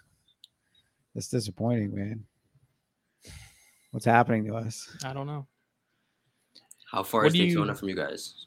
About Four- three hours, Just three and a half. four hours. Yeah, Yeah, It's not quite four. It's like three and a half hours. it's not it's bad. not far. No, it's not bad at all. Um, it's like- funny, like we're closer than a lot of people in Florida are. It's a much longer Okay. drive for Phil than it is for us. yeah, like tw- like twice as long, if not almost triple. That's interesting. it's like an eight-hour drive for Phil. we, I think was or was it like six? So he probably stays the night then. Oh, I guess you all stay for a couple of nights. Yeah, we Yeah. all we usually stay for a couple nights. Yeah. Yeah. It's funny. It's so funny how things change because like I started going to Daytona when I knew nobody. Like I didn't know anybody at the shows. You know, I, I didn't know I didn't even know Justin, you know, my first year going to Daytona and I stayed with a buddy in Ocala. And Ocala's like an hour and a half away. So I'd go spend the weekend with my buddy and just drive to the show like Saturday and sometimes Sunday. Um, one time I made the mistake of going Friday, which you know that was just I knew them back then. Um, but yeah, the first time I went to Daytona was you know I I knew absolutely nobody. I didn't you know barely knew the hobby. I didn't know anybody in the hobby. I just kept snakes because I like snakes. But yeah. Yeah. My first time at an expo was the same thing. I knew Yeah. Nobody. man, first time I went to an expo, my mom made like a whole thing about it because I was all excited. We like went for like a weekend, and I was like, I was like 14, I think.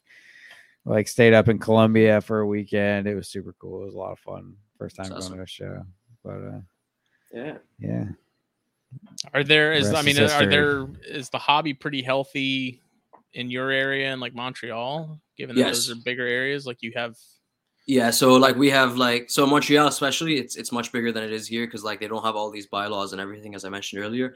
They have uh like six or seven reptile stores within the same like 20 minute radius. You go in, uh, there's always like hobbyists in the store. Mhm. Uh, like yeah, it's it's it is pretty healthy. Yeah. Um, even here in. Ottawa, it's not as big uh, store wise. So like we have one reptile specific store, and even then, it's still like Harry's dog and uh, and cat products Mhm. like we don't have anything just just reptile specific but Right. it's still like there's still like a lot of uh personal breeders and if you go online you'll find what you look for our facebook groups are pretty big like that's that's actually a big thing like you know i'm sure it's the same for you guys but like city wise reptile facebook groups Mhm. and like frog groups and fish groups and all of that Yeah, nice. it's not bad toronto's much bigger though i mean like toronto montreal much bigger than ottawa like Yeah. uh scene wise like reptile scene wise So what's like what's the colubrid phase look like over there? Do you see like a lot of corn snakes and stuff like we see here? you, you see a lot of corn snakes. Uh, you see pretty much the same, like I don't know morphs well, but you see like the same four or five morphs Right. just going around. Well, there's Um, a, there's a lot of corn snake morphs out there. yeah, I, I'm- I'm aware that there's a lot of them. I don't know, I don't know, but I've like I've Yeah. noticed that I always see the same few like passing Yeah, by in the yeah. store. Um, and then like other otherwise, you you almost never see rat snakes. Uh, you almost never Oh, see like really? milk snakes. Yeah, like at the expos you see them. A friend of mine picked up like a what are they called? The one of the milk snakes, the black and I- I'm sure a lot of them are The black, yellow, and red, but the Hondurans, yes, thank you. Uh, he picked up a Honduran at the expo, and like uh, that was the first time I'd see I'd, I'd ever seen one. Um, oh wow. Yeah, it's it's really rare. They have some of the diadem rat snakes, right? I don't know if I Mhm. pronounced that right. They have some Yeah. of those right now at the at the local store, but Those again, are like cool, man. I rare, know. Those very are rare. freaking cool snakes. I don't think I've ever seen them like in that store before. Like you know what I mean? Uh, it's just mostly corn snakes. Right. Yeah. But there are uh, there's I would I would die without my locality rat snakes, man. I absolutely love my rat snakes.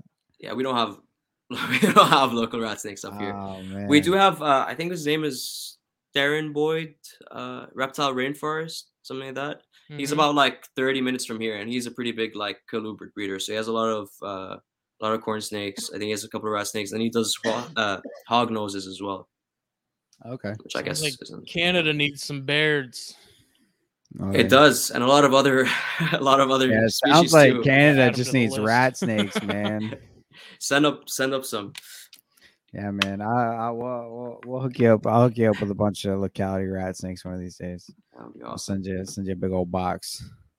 I don't even know. I mean, I'd imagine shipping to Canada is probably a lot easier than shipping like exporting over. Yeah, I think it's easier than shipping to like Europe and stuff. You It's not too bad. Yeah. It's it's just it's costly, but it's not too bad. It's Yeah, like, it's sure even costs it's a lot, cheaper than but- going going to Europe or Mhm. anything else. It's not having to go over the giant ocean.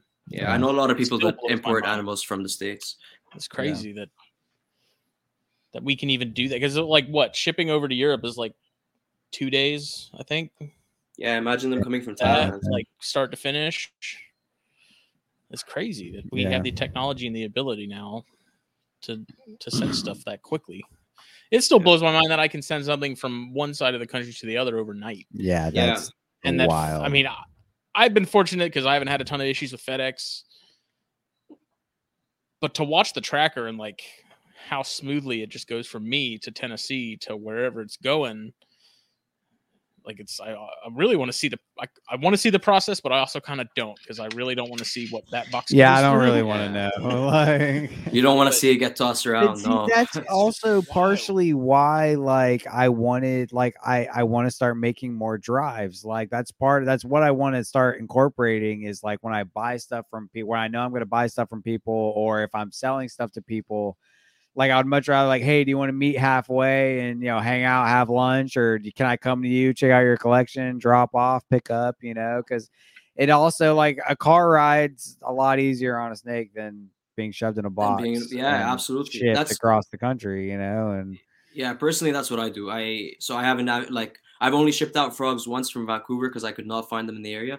But Mm. other than that, I'm driving. Like Yeah. no matter like four or five hours is okay to me. Like I'll yeah, I, and like you said, like you chill out, you you get to meet the person a little bit more, you talk it out. Like yeah, and it's always I just like meeting people, man. It's always good to meet other people in the hobby, and yeah, I've actually I've met up with a couple people, you know. A, couple years ago when I produced I produced my first clutch of carpets, I sold some babies and I met up with one person. It was about a two hour drive to go meet her, but that was cool to actually be able to meet them. And you know, she was cool with meeting halfway to skip shipping, you know, and yeah, it's you know, I'm always willing to do that. I'm I'm going to be meeting somebody else, you know, hopefully in the next few weeks to do a trade and it's uh you know I I see I skip shipping whenever possible, you know.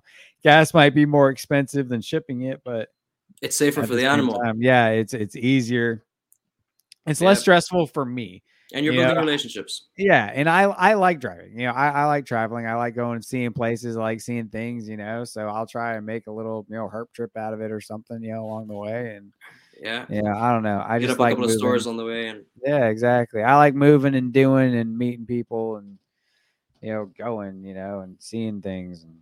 I don't know. It's fun, and yeah, like I said, shipping shipping is just so stressful to me. It is like it's so much.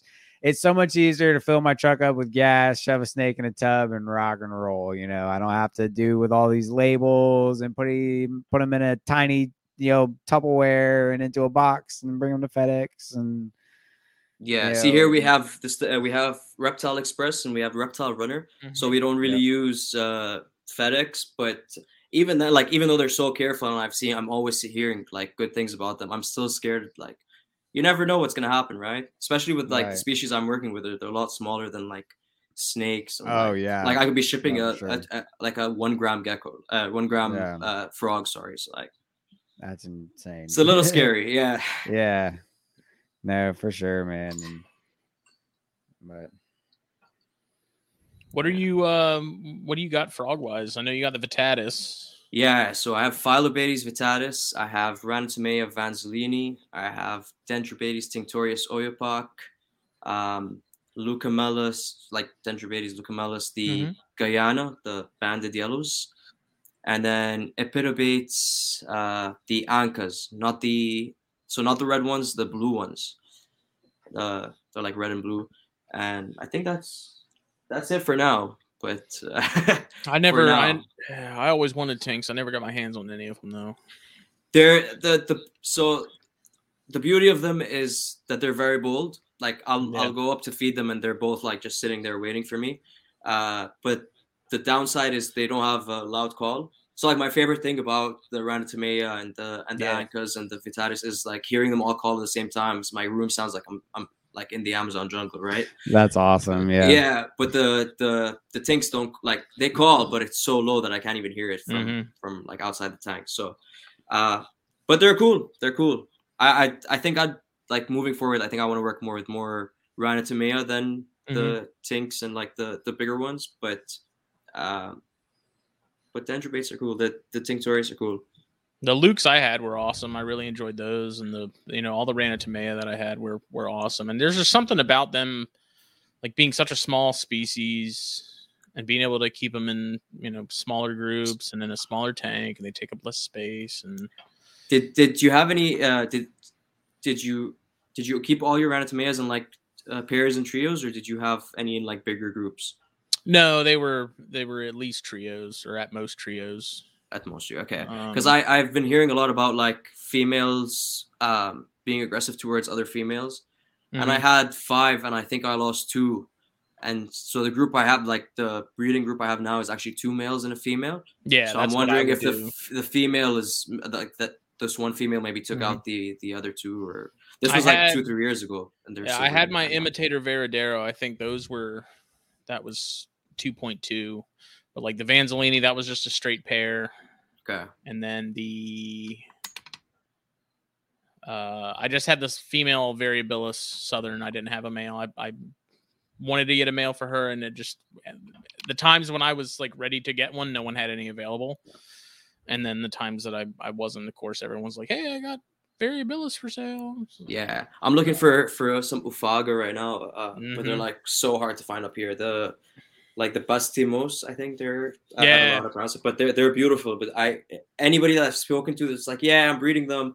It's it's they they either another have babies ready or when they do, there's like a hundred people wait list for them. So uh, I I tried my hand at the Typographica or the Pumilio, the the blue jeans. yeah, yeah, I had cool. some. I got some of the imported ones from Underground. I don't know. I can't remember if I traded a group of. I traded a group of Vittatus for them because I had so many Vittatus that I traded Underground for some of those. And those, yeah. Vittatus or rabbits. yeah, the the Pumilio didn't do great, and I'm I'm almost positive it's because they were imports. Okay. Um, they were really cool, but they just they were super shy. I heard they're a little bit tougher to keep. Imports for sure. I think if you're dealing with captive bred ones, they're not nearly as as difficult. But yeah, I, I just took a chance on it. I kind of had a feeling it could go either way, and that's you know it's not you know just traded a bunch of froglets for them, and mm-hmm. it Yeah. worked out. But the the Vittatus were awesome. I really wanted to get more into that group. Yeah. Um, I have about like like 75 babies. Yeah. Yeah. No, they're cool. I uh, for the Oophaga, I've been hearing or just been listening to other podcasts about like frogs and whatever, and been hearing about people creating some something like Repashy, where you can basically feed to like the obligate egg, uh, the obligate egg eaters instead of like their parents laying uh, infertile eggs, which Mhm. seems like it would uh, speed up breeding, but I don't know if that's reached up here in Canada and if it's actually if it actually a good replacement for the infertile. I haven't. eggs. Yeah, I haven't even heard of that before. I have to look that up. It's yeah, it's, I, I can't remember the name, but if when I find it, I'll I'll send it to you. It's it's definitely something that's interesting. Mm-hmm. Oh, I think I'll get back into into frogs eventually. But those man, Dude, those I- Ranitomeya I- were just so much fun. They're so cool. I really think you should get into frogs again when you start breeding the rhinos. Like Yeah, I as, was as telling well as that the uh, other as like- well as the tadpoles work, dude. That's like that is Yeah. an easy like. Easy feeder. Oh yeah, I saw it earlier. Trust me, I was eyeballing that sucker. It passed by the camera as well, by the way. Did it? That's what my wife was texting me and calling me about. But nah, dude, I, I really think you should get back into frogs when you start breeding those because like that was like it was so that thing that was the first thing it ate and it was like immediate. Jake, we know, gotta get you into frogs too. Oh, I don't know about all that. The Nerodia. I've always yeah, I have Nerodia. They're basically frogs. Um, okay. No, but I've thought I have thought about because the the tinks are the big ones, right? Yes. Yeah. I, like I always know that those they like they really fascinate me because they're I like big frogs. I don't know what it is. I You really like, the Phyllobates. I really like- Phyllobates. you The know, the ones the goldfoots or the the, ones blackfoot, sorry. The Yeah, ones that black walk color ab- walk around a lot you know they're out and about they're big you know they're they're they're beefy frogs you know those i wouldn't mind having like a nice display like out in my like my living room See, that's the best you know, part about the deal. frogs. It's like it's i would love i would love that yeah no i i would definitely do that but i would have like one tank i would have one tank with like a trio The of builds the are fun, tanks though. and I that would be it Yeah. Honestly, didn't think I'd enjoy the the putting like the design and building of the tanks as much as I did.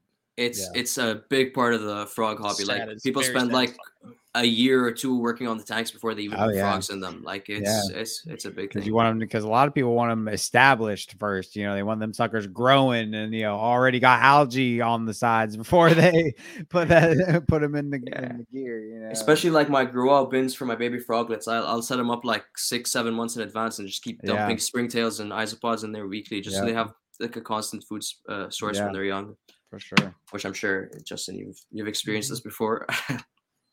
And There's never enough flies. yes, and there's never enough flies. Like I, I, I have 15 cultures and and Oh like my. I prob- yeah, and I'm probably gonna need some more soon. Like it's yeah. So do you just have like flies all around your all around your room? You know what? It's it's uh. so there's the I, I learned I can't remember where I learned this, but if I, I put like a small piece of uh, banana on a uh, like a bottle cap inside the Mhm. enclosure, so the fruit flies kind of all stay inside, like they go towards the banana rather than trying to leave the enclosure. Right. But even when they do leave the tank, uh, they don't get far. Like I'll, I'll like they like end up like dead right right They outside the like like on the floor they gotcha. dry up and I just end up vacuuming them all up. I so it's gotcha. not so bad. It, it gets annoying, especially like the the the bigger ones with the wings. Um, The Hydei. the hydei, they don't fly, but they still I, I feel like they still manage to get a little bit further than the the melanga the melongaster. Mhm. Not great at pronouncing. Um, Yeah. they're like dead within like ten minutes of leaving the closure. Obviously, that's an Yes. exaggeration, but like they don't they don't annoy me as much. I got you. But yeah, never enough flies. Never enough flies. How are you have the tanks in like pairs? You Uh, yeah. the, like Yeah. two per tank. How big's the tank? yeah, I have. So I have uh, my tinks are in an 18, 18, 24, which Mhm. uh, I think is an overkill. Now that I've done it, it's it's it's too big. They like they're too tiny frogs. You know, I think you can get away with an 18, 18, 18. Um, I have my Vitalis in a 12 by 12 by 18, Mhm. and they they seem like like I've had those those were my first species, and they've been in there for like three or four years now, and uh, they seem very happy. So I think moving forward, I'll probably do like 18, 18, uh, 18, 18, 18 for tinks, like 12, 12, 18 for like phyllobates, and then like the Ranitomeya, I have them in cubes. Even though it's like like when I first uploaded a YouTube video of uh of like the the build for that tank, I got a lot of hate, but they they're breeding, they're happy, they're Mhm. I, I don't I don't think they need a bigger tank than an um Yeah, and it's a it- twelve by twelve by twelve. you know that episode we did with with Alex Menke at Frog Daddy. Like I've taken what he talked because that was one of the main things I wanted to talk to him about when I because that was kind of when I was first getting into darts and like deciding what I wanted and keeping and stuff because I really wanted tinks. I didn't get them, but Yeah. you know every time you look at something as far as care for tanks, everyone's like, don't do anything other than a pair per like forty gallon tank. What? Because it's That's it's believed that the females uh fight and they drown each other. Like there's a lot of like There's I've never actually seen this happen, but there's like a, yeah, apparently a female will drown another female or will just sit on top of her to like she kind of just just trying to kill her Yeah. basically. Right. Yeah. and seeing Alex's room and knowing just all the everything that he's bred and produced and stuff. I wanted his take on it. And his thing was like, Because he had his in 10 gallons, didn't he? I don't think it was 10. ga- Eh, some of them, I think they were like grow outs, but he's like, it's so much more about how efficiently you're using that space and filling up the space in between the bottom and the lid and making sure there's like tons of options as far as hides and like visual barriers and basically building it so that there's a way where they can get away from each other. They can claim their own little territories. I you can't know, agree and I've. I've thought about that and applied that to how we're keeping snakes too, because you know, yeah, there's the whole debate about racks versus you know naturalistic type setups, and I don't think it's a whole lot different. Like you can keep stuff in a rack, and if Just- you're trying to make the most out of that space, depending on how deep it is, um, you know, having like the 3D printed purchase from David Brahms or other stuff like helps you utilize as much of the space. Just Dude, enrichment in general. You should, you should see my racks, man. Because like I've started using it. I'm gonna start using it for carpets. I I've started Little using the hammock thingies, hammock. like your little the netting on top of the not the netting but the fencing stuff. Oh yeah, of the fencing stuff. But I've started using. So I got it. I started using it because going to Chris's. But the it's the the green wired stuff. Mhm. It works ten times better than any of the stuff because you can bend it how you want it and it actually stays. So what do you use it for? Like purchase? Yeah, for purchase because it just makes perfect. Like they're little Interesting, rectangles shelves like that right? by that, and you can just. I have it flat, and I have the legs that come down. So like in my tubs that are that big, you know, my perch is that big, and then you know it can sit over the water dish or over Mhm. wherever it needs to. And then for the taller tubs, I have some of my rat snakes in. You do the same thing. You just make it taller, you know, but it's really sturdy, and that's why I like it because you can use it for bigger stuff. You know, you can put it and make it tall and do it over the big things. Like the plastic stuff works great for like the babies. But Mhm. even then, the plastic stuff you can't manipulate like you can the wire stuff. And then the wire stuff is also coated. So it's not like, you know, it's not straight metal, Yeah, you know, It's on not the snake. or anything. You know, yeah. yeah. And it, it, dude, it is fantastic. I love this stuff. It's so much easier to move around the cage and deal with. You know, it is it is fantastic. So it literally every every snake that I have is that is at least semi arboreal has those in the tubs. And anything that's fully terrestrial, they all have two, three hides. Mhm. You know, I take cardboard and I rip it up and just throw it in there, Yeah, man. You know, they like soil on it, throw it out, rip off a new piece. You know, they're always getting new hides. And even with the Ackies, you know, having those that pair and that it's a 200 quart tub, you know, to some people that may be small for monitors, those but I Ackies think are also tiny. it's it they are small. I mean, the female, if you saw the female there, she's they're both growing They're like beefing up. crazy, but utilizing more of that space and having it so that there's like a branch that goes from one corner to the adjacent corner, so there's like and that goes right under the light, so there's like the hot Mm. spot. Um, tons of layers of like terracotta pot. I broke some terracotta pots and put them in there. There's some rocks, like they have their humid hide and little dig box that they never use. They've actually they spent more effort digging under that than they have digging in it. Um, My stenos do the same thing. yeah, it's just utilizing as much space as possible in the setup. Doesn't matter if it's dart frogs or anything else. You know, obviously there's some species that aren't going to get much out of that, like blood pythons. Like I'm not going to put a perch in with a blood python. Will they use it? but that's Maybe. knowing your species, you know, like That's exactly. like for for a yeah. pituophis, I don't put perches in for pituophis and racks. Granted, if I had a pituophis in a cage, I would probably give them more of a platform. feel like yeah, they probably. you know what I'm more, you know what I like a mean? shelf. Just like an elevated shelf, you know. Mhm. Whereas a rat snake, I'm going to give them a shelf, but I'm going to also give them a perching area to actually grip onto and climb because rat snakes are much more arboreal. But pituophis and a rack, you know, I'm not going to worry about giving them something to climb on because they're really not going to use it. If anything, I'll give them taller hides for them to sit on if they want to. Whereas all my rat snakes, they have the wire mesh to actually climb on and perch on if they so desire. Um, you know, but that's all knowing your snakes and knowing how to utilize the space that you're using the best, you know, and there's not there's so many there's so many different ways to keep snakes well, you know, and correctly. And you know, It's I like you said, knowing I your species. Exactly. I have rat snakes set up at my house three different ways right now, you know, and it's it all works. They're all doing fantastic. Yeah, I, I think the other misconception when it comes to like size of tanks is is like arboreal versus terrestrial. Especially, I'm, I'm like I'm talking when it comes to dart frogs. Many Mhm. people don't know that dart frogs actually like are really good climbers, for example. So Right. you know when they're telling you get that big tank is because they want that floor space, that terrestrial space, rather Right. than. But you can use that vertical space They'll as well. get So I that assume way it's the same thing. Yeah, exactly. Mhm. Yeah. Yeah, absolutely.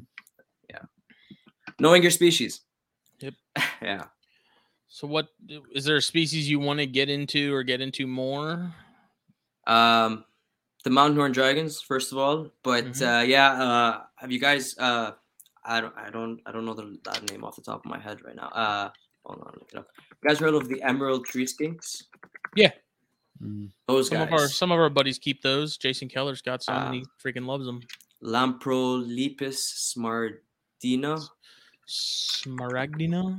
Yes, maybe that. And then the other one that I've been really uh, been looking up a lot, and I also can't pronounce, Gastropholis prasina. Um, they're the green keel-bellied lizard. They are both like kind of like more personal. So like my past like four or five years in the hobby, I've been keeping like geckos and like crested geckos, the Halmahera geckos, the morning geckos. All this stuff is very I mean, they're cool species. Don't get me wrong, but they're all like, okay, give me the Repashy. I'm gonna go Yeah. sleep. I'm gonna sleep for the rest of the day. Like I'm, you know, but like now having the mountain horn dragons where they're like reacting, like interacting with me and all that. I want to kind of work with more species that seem to have more personality, and um, those two specifically, the emerald tree skinks and the uh, green keel-bellied lizard, the Grastopholis, they seem to be like animals you can kind of you know what I mean, like handle more often. You can get Yeah. them to calm down. You can work with them, and then the other side of it is they're not just strictly insectivores.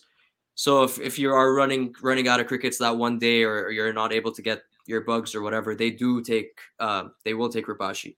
So you can get you can get by like for a couple of days, or I mean, Right. it's obviously it's their, it's not their main diet like the the new cal geckos, but they they do okay on it. So yeah, those are two species I'm looking for. They're uh, very hard to find here. Have a friend captive breeding them in captive breeding the emerald tree skinks in Toronto, but uh, uh, other than that, I, I they're like I don't even know anybody else who's working with them. The Gastropholis prasina, there was one one pair at the last reptile expo, and I didn't I didn't see them till they were purchased, and I saw them in the person who bought them's hand. Oh, so I, I would have definitely uh, picked them up. Uh, the the thing about the Gastropholis is when you find them, they're either going for like like one thousand three hundred dollars, which is way above their price mark. So the pair the pair at the expo were six hundred dollars, Mm. Mm. and I've seen just like individually unsexed um, for like a thousand, thousand two hundred. So Oh, it's like God. I'm not gonna just go and do it when I know I can find the better price for them, you know. right. But even then, it's like I, I see I see them once every six months, like once a year, like um They are out there. they are out there. They're just hard to find.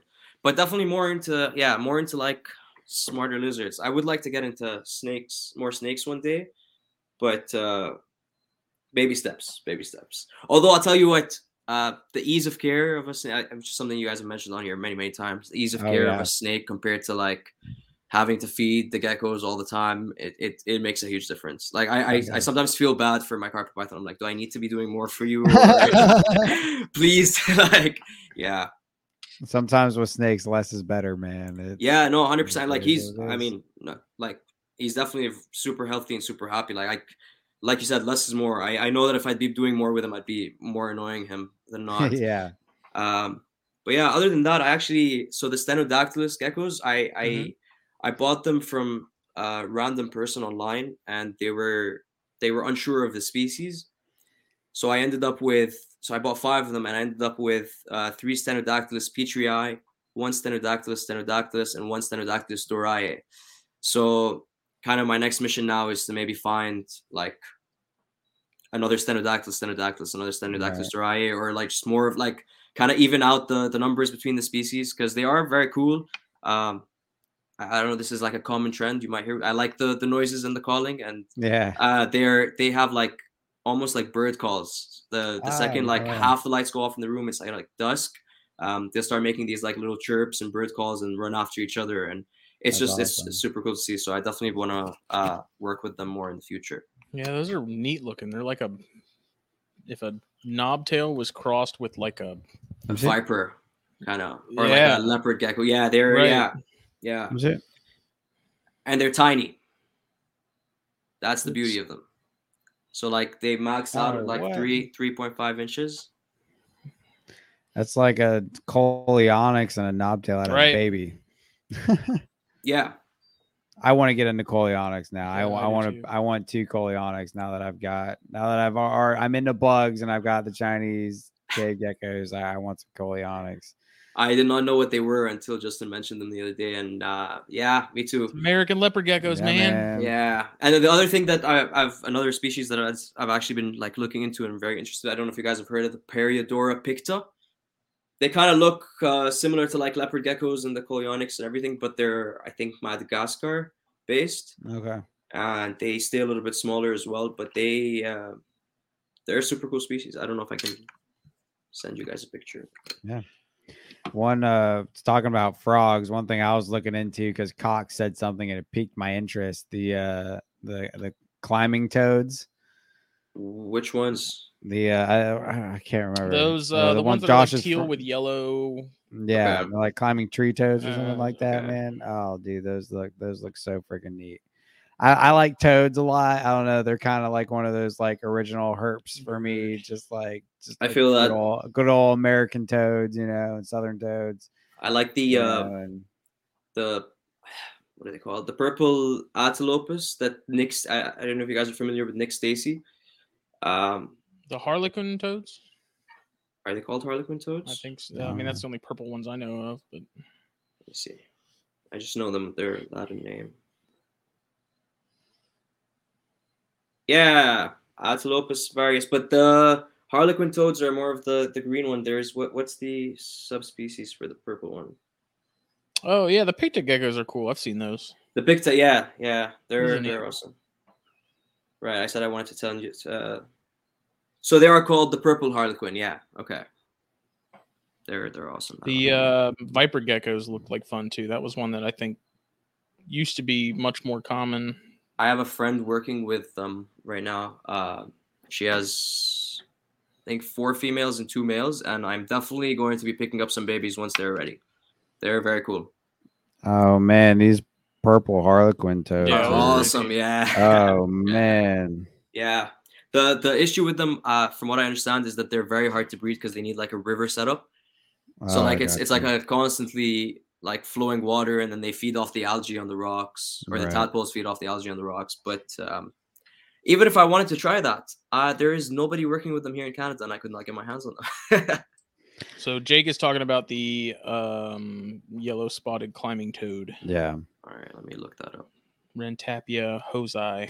They're super neat. Josh's frogs produce some. that They're was- big and they're arboreal and Oh, those look really big. yeah. Like Oh, said, okay. That I blue like and big- yellow spotted. That's nice. Yeah, they're pretty neat. I don't know if you guys can see that. Yeah. Oh yeah. That's awesome. Oh, that's so cool.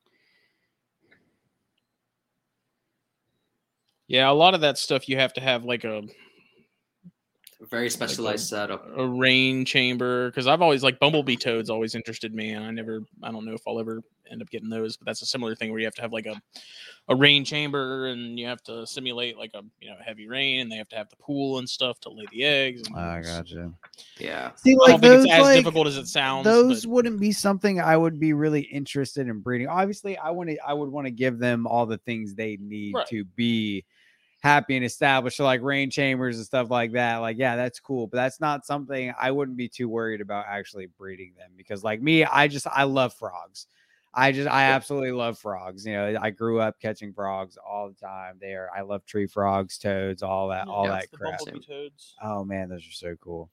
So it's like for me, like I would more so just enjoy having a really, really cool naturalistic setup for something like that, you know, and because I'm all about displays. I want to have several displays once I get more established in the house and, and stuff. I'm going to be setting up a lot of displays for some local colubrids and Yeah, what I'm doing is kind of kind of split up the room into like a display side with nice tanks and then like the breeding Yeah. side with all the ugly tanks. Uh, yeah. but for me, it would actually be the opposite. I think if I had them, I think I'd want to breed them just to see how like the the range Yeah. chamber set up and see how like maybe just Yeah. breed them once just to to go through that process. You know, like for uh, sure. I think one of the best things about the hobby is is the whole DIY process and all the other aspects that come with it. So For sure. like you you dive into a project like that and you're yeah, that's like that's at least like two three months of work of where you're not like that's it. You have something to do, right? Right. The other thing I've been finding really interesting, uh, we're talking about amphibians, is uh, newts, but they're also really hard to find here. Oh man, I used to back when I was a kid. I used to have some. I used to have some newts and and aquatic frogs. That was those are those were really fun. I, I really Yeah. enjoyed having those things, man. That was back when I couldn't keep snakes, so I was getting anything I could that scratched my itch. And I had geckos and newts and frogs and Yep. Yeah. Uh, Yeah. Apparently, newts were a lot easier to find around the pet stores and stuff a couple of years ago. Now they're like impossible. Yeah, I really haven't seen a lot of them. Um, my thing is like I like I, I don't do aquatic stuff, and you know, newts from what I know are pretty much fully aquatic, you know, and I, I just any anything that's like you know things that are need humidity, like frog, you know, like toads and tree frogs, stuff like that, like I can deal with, but stuff that's aquatic, um, I'm good. I can't. At It's least right easier- now. That's fair. It's easy. It's easier than I think that most people think. Uh, once you Oh, like, that's right. You breed understand- fish. So Yeah, you, you're, you once you get the like the that, yeah. cycle of like once you get like uh, understanding the cycle of an aquarium, the like the ammonia, nitrate, nitrogen Right. cycle, and all that, you're you're gold. Like once you set up an aquarium, you pretty much never have to do anything other than like water change every couple of weeks. Or, Is there anything you learned from the aquatic side that you took and applied to herps? I well, leaving it alone. That's one thing. Uh, you know, you and honestly, the more Don't you touch do, the- it. yeah, the more you mess with an aquarium, the the worse it's gonna be. Like the more you do water changes, the the the longer it takes to to stabilize and establish. Uh, but that's one thing. I think the second thing with patience is you can't like you can't force a fish to do anything, right? You can't you can't Right. force a fish to breed. You can't force a fish to eat. You can't like like with a reptile, you can hold it and stick uh, stick some food in, in its mouth, for example. Obviously, don't do that, but you know what I mean. You can't even like you can't do that with a fish. So I think that's that's um, one thing. But for uh, dart frogs, I think would be like the most relevant. Setting up a fish tank and setting up a dart frog tank is more similar than people think.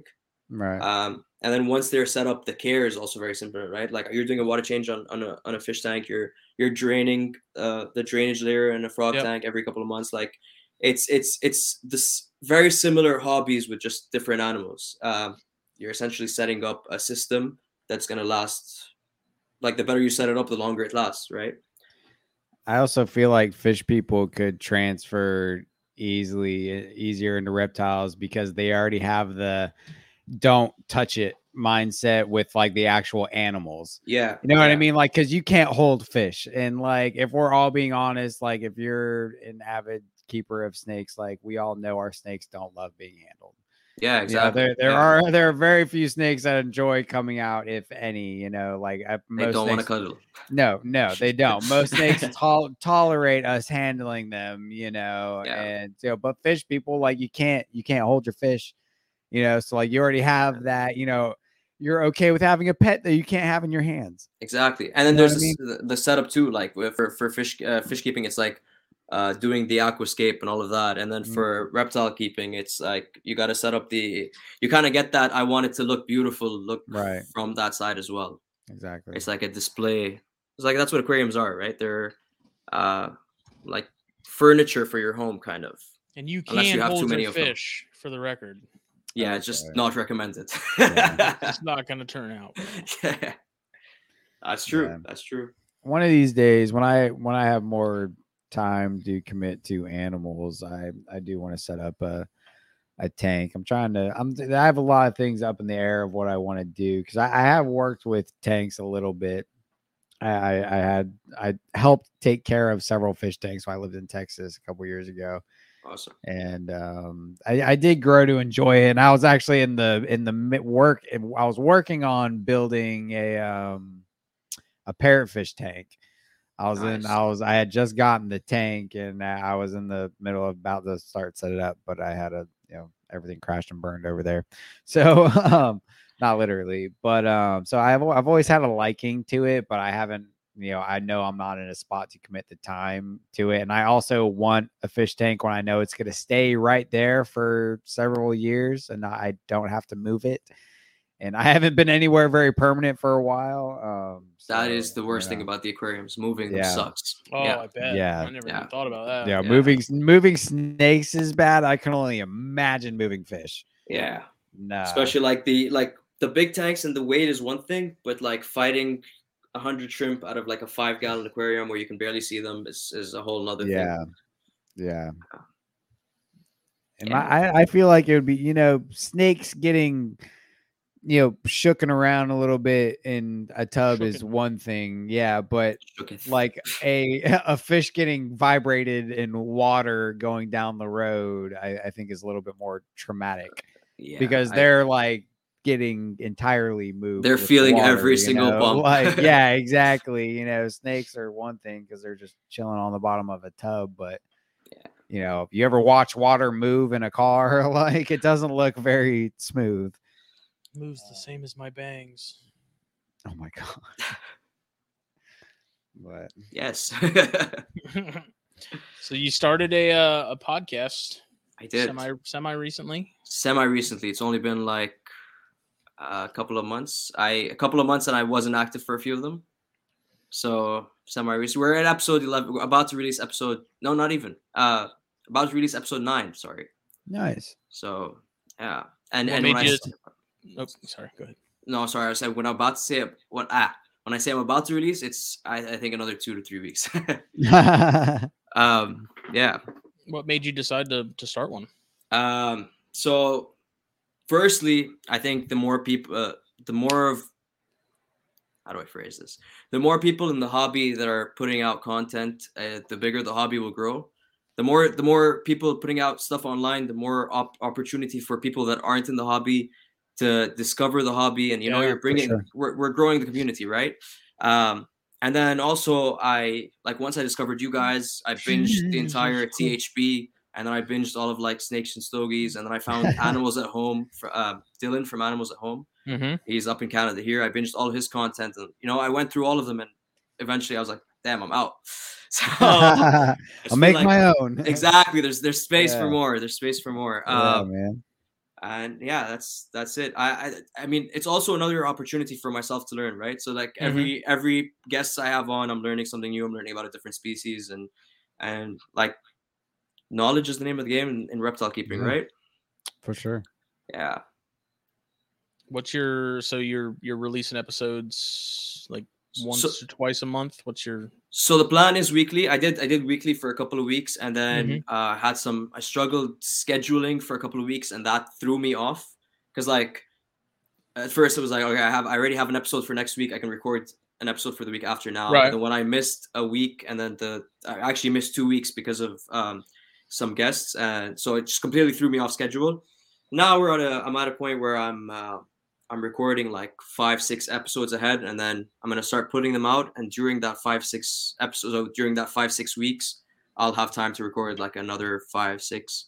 Mm-hmm. Which is also what I'm gonna be doing for for my YouTube channel because uh, being consistent is tough, and like if you're not consistent, you're not really going anywhere in in uh, on YouTube or just in with content in general. yeah? So, kind of batch recording is the new system. Hopefully, I've- it'll work. I don't know. I've thought about trying it. I don't. I don't know that because if I did it, I'd want to try and like schedule it on one day and just record back to back to back and then release them, you know, periodically. But I think the way we do it now is just It works works. You guys, yeah, you guys have a system already, like you said. Yeah. like, yeah. It, it works. Don't fix it. Don't. It- why if fix not what's broken, not don't broken? fix it, You yeah. know, if it ain't broken, don't fix it. that's you know? what Rogan does. What? Honestly, though, like I've considered doing that, but even then, like let's say you want to schedule like five guests on the same day, how hard is it to schedule five guests on the same day? Right. right. You know, yeah. like, and then like yeah, like during the morning everybody's at work, so there's no way you're scheduling people that, Mhm. at that time, and then It'd have to after be five, you're- weekend. It'd have to be a weekend. Yeah, Um, yeah. for sure. I ain't giving up a whole day off like that. For No, the- that's the how- Herp that's how- network, man. Yeah, that's how Rogan used to do it before he switched. Oh, I'm sure he still does it that way. But when he was with doing like the YouTube thing, he'd have like three people in a day. yeah. oh, Because I used to stream him live, and he doesn't anymore. But Interesting. I don't know. I mean, Everybody he's, he's- refers to Rogan when He's, they well, talk yeah, about man. podcasts. He's the original. ori- he's like the first real podcast. You know, he got Yeah. in before podcasts. He made even a podcasting a podcast. He was a podcast where podcasts were cool. He's- he set the standard. You know, when I It's coming though. Podcasting becoming more popular. Yeah, Oh, it's already there, Bo. I, it's it- not. it's- I don't even it's think there. it's close. I don't. What? Yeah, I I agree mean, with Justin. I don't think it's I close. it's- Really, dude? It Everybody still- I talk to listens to podcasts now. Everybody, I'm telling Still. you, man. I think. I I, don't think, think- in like two to You three gotta know years. some of these younger, Yeah. youngest. Right now, though, the younger generation, like the generation right behind me, is all about podcasts. I don't- Millennials. I don't But the one it right is. behind me is not. Okay, how old are you? I'm. I'm gonna make myself feel. I'm 23. Oh, okay, yeah. So Yeah. like you're you're about my age. You're only a little younger than I am. So Yeah. like, but see, I feel like everybody in like the Everyone well, in yeah, my I age guess- group is listening to podcasts, Okay, but like yeah, I, was, I guess the I am younger thinking about people like nine, like eighteen to twenty three ish. Yeah, Yeah. okay, never mind. Frankly, I don't know. How, I don't know how traditional radio is even still hanging on. They're still there, not- man. It's they get their very views from relevant. that 30 seconds before you switch, like when you turn on your car before you connect your Yeah. phone. 30 seconds, that's what they're That's living where- off. That's where they get their money. It- Yeah. it's gonna be. They're gonna be A be lot of people listen to DirecTV radio, and, man. and satellite TV. It's gonna eventually kill itself. Yeah. I think- they're I think gonna too- budge on their pricing. There's not going to be nearly as many people watching it, so therefore advertisers are going to jump ship at some point, and so I then haven't it's watched TV in, like, three op- years. Yeah, I haven't either. with streaming and stuff now, and everyone and their mom has some sort of streaming platform available. Like how Yeah. Dish Once- Network and, and once DirecTV our are still in generation- is, is unbelievable. to me. Once our generation are the old people, It's done. we th- it's gonna it's gonna be remember gone. when we had a know? giant satellite in our Be- front yard? because like our we we are Skinamax. like the first like you know Justin you're you know what four or five years older than me whatever I turn 31 next month. you know like you between me on the younger side like we're like the first generation of like you know I totally lost my train of thought. I didn't know where I I was going. I think that. in like two to three years, podcasting Oh, yeah, no, will be as popular yeah. as YouTube. Yeah, YouTube, Yeah. like all like all TV shows, radio. When our generation is in our sixties to eighties, like long gone, Yeah, long absolutely. gone. I would even say fifties. You know, Yeah. once once Justin, you know, once this age group is in our What do you mean once. Justin? I said Justin. I was gonna say Justin, Justin and myself, but like I realized you're only two years behind me. So like once this age group, Are you only 25? yeah. Well, I turned 26 in January, but yeah. I turned 24 in January. Sweet. Okay. Hey, nice. What day? Sixth. Six. Uh, you got me by a little bit. I'm 22nd. Okay. Okay. There the you go. uh, Cool. It's I- awesome though. yeah, see, Uh, and I, I feel like my age group, like I won't necessarily say my generation. We were, I was born in '90. Okay. I firmly believe that anyone that was born pre like 95 straddles this weird area where we're in the loop with technology but we're still attached like we still have the mentality When I was your and age, morality of like what it was like before we had all that where it's like we had to play outside because there was nothing else to do. We didn't have a computer. We didn't have smartphones. You know eh, it's it's very strange but at the same time it's like i'm completely in the loop on what tiktok is. I'm completely in the loop on Yeah. like all the other apps and stuff like that. See, I feel like it's our age group is sort of sort of in that as well. Like, I didn't have a cell, like a, smartphone growing up. I had to play outside as well. You know. yeah, I didn't have. maybe just I not as I much as you. You know. I didn't even get a phone until I was like 15, and then at then Yeah. it slid sideways. Yeah, it was the, the open up ones. yeah, exactly. I didn't have a smartphone, so I didn't get a smartphone until I was 18. Some you of the people know, listening to this who are much older are probably thinking like, "What are these kids?" like, Yeah, "You guys exactly. shut up Yeah, nah, man. But like, yeah, I didn't get a smartphone until I was freaking then 18. I, I mean, man. I think about I was senior in high school when I got a smartphone. I think about my Shit. kid and I think about the subsequent generations after and sort of how difficult it's going to be, I think, because there's going to be uh, weird things are getting weird. Yeah, dude, things are getting getting, real better, weird. but things are getting weird. Yeah, things are getting real weird. The, the world's not getting better. I I am like a full like full believer that we're all just gonna like burn up and die. I'm eventually. curious to see where things are going to be when I'm like 60. I'm scared to as see. well. you. I'm a little s- scared I'm a little terrified. Uh, Yeah, I don't even want to know. Things could get better. It I could highly get worse. it. Things aren't Yeah. Definitely right could now. get worse. Things can always be worse. Dude, they're definitely horrible right now. What They're are you not talking that about? Yes, they are. Like they are definitely that bad. I mean, it might be horrible for people in third world countries. the state of our planet.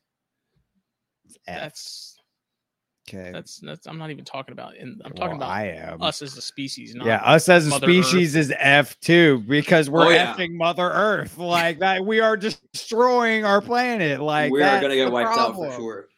I agree Like we that. are humans are the most invasive species on the planet. Like, are you kidding me? Like, I think ignorance might be the most invasive species on the planet. well, that is humanity. It's, That's, literally, that is humanity. I'm prejudiced to Yes, ignorance. We are like the human. I I don't know. I have hope because remember It's technology's getting better. We might be able to figure out something. Put a giant air filter or something above that's like the size of China. Maybe the aliens come down and give us floating in the something to use. Yeah, get the dude that makes the Dyson vacuums to make something and figure it out. The dude that that guy looks like the guy from River Monsters. I don't care who says the. Jeremy Wade. That dude looks like Jeremy Wade. Like, oh my gosh, it blows my mind. I don't know. It's gonna be interesting. Yeah. But where are we at on Wait, time? Where we wait, at? Are we not finished with our timeline yet? Plans for the podcast moving forward. plans Oh, for yeah. the podcast movie. Like where do you where do you Give us your So give us your, your- two Well, to so- five year two to five year plan, man. he has a What- what- five year okay. plan. What is it? Don't What is it? die. that, pretty much that's that's exactly it. Don't die. yeah. So so the the like the the original idea behind the podcast, the reason I named it Daffy's Round Table was because I wanted it to be a bunch of round tables, which is like a bunch of like multiple guests on Mhm. um just one topic. So one of the first topics I wrote down was actually like a nidovirus roundtable and just have a bunch of different people on like kind You of should having get Casey Cannon on for that. I would love to. Yeah, I I like well Casey. Just don't let him Casey's view on Nido is is hilarious. Exactly. It would be like a, a proper like debate between like different views, right? But as we know, scheduling is really, really tough. Mhm. So I've not been able to do that yet, but that's that's the plan for the future. Just start just start uh roundtables on Mhm. specific topics. And I have like a long list of topics that I'd like to get into. that's awesome. Yeah, Yeah. that's that's the plan. So it's not a two or five year plan, it's just a plan. At some A point plan. at No, some point I'd like to the way to switch to do it. That's the way Yeah. to do it, man. That- Yeah. what, what do you always say, Justin? You know, announcing your plans is a good way to make God laugh. Yeah, that's that's a good Yeah, saying. Yeah. That's why, like, we've all, dude, since we started this podcast, it was always just the there is no plan. We're just gonna sit here and talk and see where it goes. And like how many years has it Yeah. been now? Three years now. on Yeah, see, you know what? If I'm four. if I'm still doing it in three, four years, I'm gonna be very satisfied no matter what the you know what I mean? I Like that's can't that's the believe plan. I I mean, like, you like you want this to you want to have later. goals, but saying I want to have this goal and have it done No, by but see, there's a January difference. first of 2023. There's a difference be- between saying, "I hope I have a thousand listens, I have a thousand listens by this time period," versus I'm gonna do this. You Yeah, know, like yeah. it's okay to be like, "I hope this happens." You know, like I want this to happen. Oh man, a thousand you listens know. would be nice. I think I'm at like twelve. oh man, it's all good. That's awesome Just- though. part of the Ride- journey. Part of the journey. ride, yep, Yeah, ride man. the wave. Exactly. Yeah. Yeah, That's man. what we've done. Let it take us wherever it may. me and Justin just Beautiful. tagged a bunch of very It's well known that scene in people and got when our name out go kind of wheel. forcibly. We're the guys in the back, kind of nervously staring at each other, going, "What's Dude, isn't that weird though? I Is feel like working? we kind of we kind of I feel like we kind of forced our way into into this. Because we did that, we didn't. Nobody really saw us until we did that that shout out episode. People we look up to and tagged everybody, and then they listened to it, and then like that's when like some people actually kind of heard us. I don't know. Yeah, we were just kind of like, we're here, bow. So that's what I'm that's Listen. I mean that's what I should be doing, huh? yeah, just tag a bunch of people, Just man. tag a It'll bunch of work. people. Yeah, the tag difference? everybody. I think it's it's it's authenticity. yeah. You know, it's Yeah. being yourself. It's not trying. to Oh yeah, don't be. Yeah, that's the biggest thing, man. Don't be fake. You know, like the people that we shout out and say that we look up to. Those are people that we genuinely talk about outside of this Off the Yeah. podcast. No, I Oh, agree. all the Yeah. time. Like there are people that you know we feel like they needed. You know, they're You're they're- interested in their projects, not just the people themselves right. and, and all of that. No, hundred percent. I agree. but like that's also the thing is like you're genuinely you're interested in the people themselves, like outside of animals as well. You know Mhm. what I mean? Like Right, you yeah. know these people, you know, personally, and Yeah. you know that's that's a big reason why Chris was our man of the year because we know him personally. We know what goes into his collection. We know what he deals with.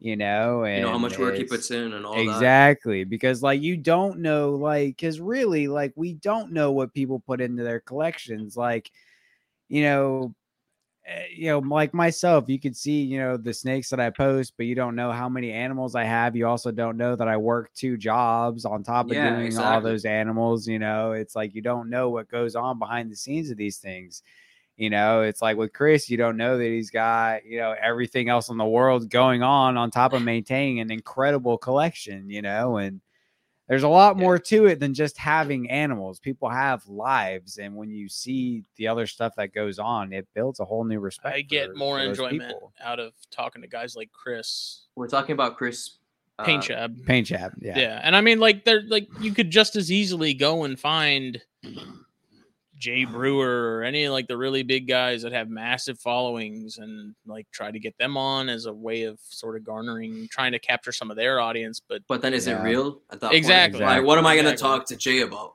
right, you know, and it's like I would. There's guys like Montross and Chris and you know countless other people Chris, get it? that are just Montross is Chris.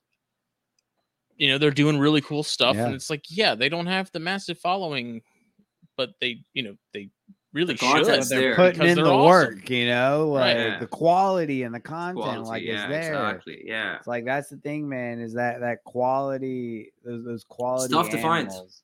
Yeah, it Tough to is. But like there, but there, there's so many people out there, but they're not in the limelight because they're not flashy about it. See, that's You that's know what I what's the- mean? what I kind of meant. Like, it's it's not too hard to make a name for yourself here in Canada because Mhm. there's not too many people doing it. So, like, when you are like working with a specific species and you you become known as working as that specific species, Yeah. it's kind of like a push for yourself. But I imagine it's a lot tougher uh, for you guys. it can be i think it's just a matter of you know we're in the with the the social media craze and people doing That's a big really thing, too. really stupid shit just People the- like for the- flashy. People like the Yeah. wow factor, man. So if you're not, Faking know, snake videos and all that. yeah, if you're sitting there showing somebody a video how to, I don't know, properly set up a snake or do something, whatever, versus you know somebody free handling a canebrake, you know, like it's it's night and day. Like the dude handling the f- canebrake's gonna get all these views because oh my god, look what he's doing, you it's know. the but same i mean it's with the same with like any tv or it's reality anything, tv though. Why do you think Tiger? Why people are- why was Tiger King so popular? Because it was oh my Tiger god. King, Did you watch- Tiger King 2 yesterday? I have And should I bother or not? I mean, it's, it's worth watching. It's definitely not as like Dramatic as the first one. bizarre as the first Yeah. one was, Okay. but maybe it's because we've seen because you're what used to the first we- one We've now, seen yeah. these people. it doesn't like- get it doesn't get crazier than what Yeah. it I mean, it was it was worth watching, but it was, and it's funny because they actually, so the dude that was the hitman, or supposed to be the hitman. Beaufort. Well, they were they were they were shooting some of that downtown because if you watch the second one, he's sitting on the waterfront right? and they're talking to him, and it's like I've sat on that bench. Yeah. Oh, is this in the same area you guys are? Well, in? Yeah, well, well- no, not Tiger King itself, but one of the guys, like the hitman. He's from Jeff, Beaufort. Jeff Lowe was here at one point, and they yeah, actually Jeff talk Lowe had a business here. in the se- well they talked about that in the second one they talked about beaufort because they got the guy who owns that drive-in movie theater oh, really? to talk about that liquidation business that he had right next door and how he was supposed to have a reality show for that but it never happened and i mean they talked about him being here in beaufort and Mm. and i don't it was just weird it's like ah i know that like Yeah. beaufort's not a big place so it's No, kind of it's funny that it's like i you know I, Like, yeah, I, Jeff I could have been there. Jeff Lowe's the reason we have ordinances in beaufort now for exotic animals yeah. Oh, is he he? just he just got run out of town and it just Oh. left. Yeah, dude was dude was now. keeping tigers in like sm- a small cage at, was- at a liquidation store. He was trying to open One person thing, ruins it for everyone. yeah, Yeah. prime example, man. Free handlers. Mm. Yep. What? One person ruins it for everyone. Yeah. It's just everything's just very over the top now. Like we're we're sort of in this state where things constantly have to be upped. Like we get adjusted to thing. Like the stimulus knob is always having to be cranked to the next level, to the next level, to the next level. Like things just have to get more and more ridiculous. Otherwise, it just doesn't get the doesn't get the attention. And I, I take a lot of pride in the fact that we, you know, when we have people on, it's people that we genuinely want to talk to and They're genuinely wanna real have on the people, show. You know, like the not- genuine people. I appreciate that. you Yeah, know sure. yeah and it's it's just not wanting to like the I would rather have the guy like Montross or the guy like Chris or you know Harlan or any of those guys that do a ton of really cool stuff. And I don't know as much about them than the people that are putting out vlogs, you know, where I know what they ate for breakfast that morning. You know, Yeah. like there's not a whole lot. There's there's not much to gain. Like There's- there's no mystery information wise there, right? Yeah. Yeah. So that's kind of the way I look at it. No, I agree. Makes a lot of Yeah. sense. So, That's awesome. but where do you have the uh, where do you have the podcast out like platform wise? Uh, it's everywhere. Uh, Okay. It's on Apple Music. It's on Spotify. Yeah, I just followed it on Oh. Spotify yesterday. So Thank you very much. Awesome. Yeah. Uh, yeah, it's it's it. Uh, the plan is for it to be on everywhere. I'm pl- hoping to start releasing again by this coming Wednesday. So, uh, yeah, in the next couple of weeks, you should be seeing it in places.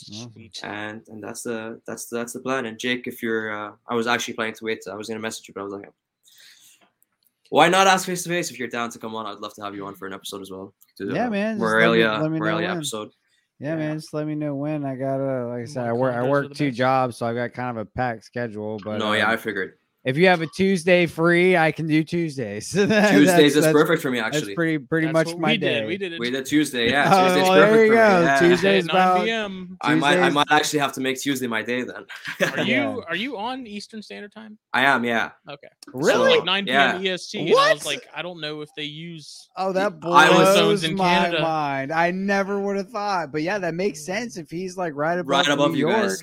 Yeah, I mean that's that's straight up. When you when when when we were That's talking wild. about scheduling time and you said 9 p.m. EST, I was like, wow, I don't even have to go to Google. Amazing. Yeah. Just- yeah. That's awesome. Yeah, man, I can do that. Just um, I, I can do Tuesdays or sometime during the weekend. Um, I can do Awesome. sat. I can do Saturday or Sunday or Tuesday. So Yeah. yeah, just let me know. Where can people find you as far as Yeah, socials, Social all stuff. That, Everywhere. Um, yeah. everywhere. Daffy's Reptiles on Instagram, Facebook, YouTube. I have a Twitter. I don't use it, but I mean, if you're a Twitter person, I'm on there as well. That's Uh, his mostly like YouTube and Instagram, Daffy's Reptiles, and then Daffy's Roundtable for the podcast again on YouTube, Spotify, Apple Music, and all that. awesome. But link in my bio. There you go. Yeah. yeah. Awesome, man. Yeah. Well, we really appreciate you coming on, brother. This was a this was a fun episode. I really enjoyed talking to you. I appreciate you guys having me on. This is uh, like being a longtime fan and seeing how it works from the backside, and even being on. Like this is uh, it's an honor. Thank you very much. Yeah, man. thank glad, you. glad to have you. Really Sure. appreciate it. Yeah. well, this Yeah, was episode 142. Huh? I said we'll definitely be in touch. Yeah. Oh, Yeah. yeah. Definitely. Yeah. Yeah. I need to figure out this monitoring thing because usually before we could Yeah, each I other in don't like it. and I really- can't. That's now why I, can- have this open because I found myself yelling into the mic a lot because I can't hear, you know. And but um, Anyways, Yeah, episode anyways. 142. Steve Snaketuary, please go give him a follow. Uh, buy us hot sauce. buy his hot sauce. We will see Monday, Monday, Monday, episode 100 of Snakes and Stogies. And you guys will hear my stupid It's going to be voice. next fun. I week. got a Cuban in the in the humidor, ready a to go. Cuban in the Cuban. You got any Cubans? I got any Cubans. Next time I got gotta do a steak and Cubans. stogies episode. Then Hell yeah, man! There you I'll just go, sit in the yeah. garage. yeah. Yeah. Um, we got some plans for kind of what we want to do for episode 100. Still not fully fleshed out. We probably ought to figure that out soon. You let me let me know if I can do anything for episode 100, man. Give me a thousand dollars I can't. I can't. so I can that. get stuff for my Glock I can't. I can't do that. and piss Phil off just cause. Well, if you ever want to shoot that thing, it's gonna be the if- if- Miata If, of you want to shoot it sometime, we got property. I guess your parents have property. Never Yeah, I mind. don't really shoot out there though. Oh, you can shoot at my property. We have a big berm built up and Yeah, stuff. I want to. I need to take Katie out. Yeah, I mean, we have we have a lane. Like we have a big berm pile with like stuff. You know, we Perfect. we can we we used to shoot. We'll make that happen. we used to shoot long range rifles and stuff out there. Long guns. Long guns. All right, everyone, have a good evening. Yes. Thank Thanks so much for coming on, man. Later.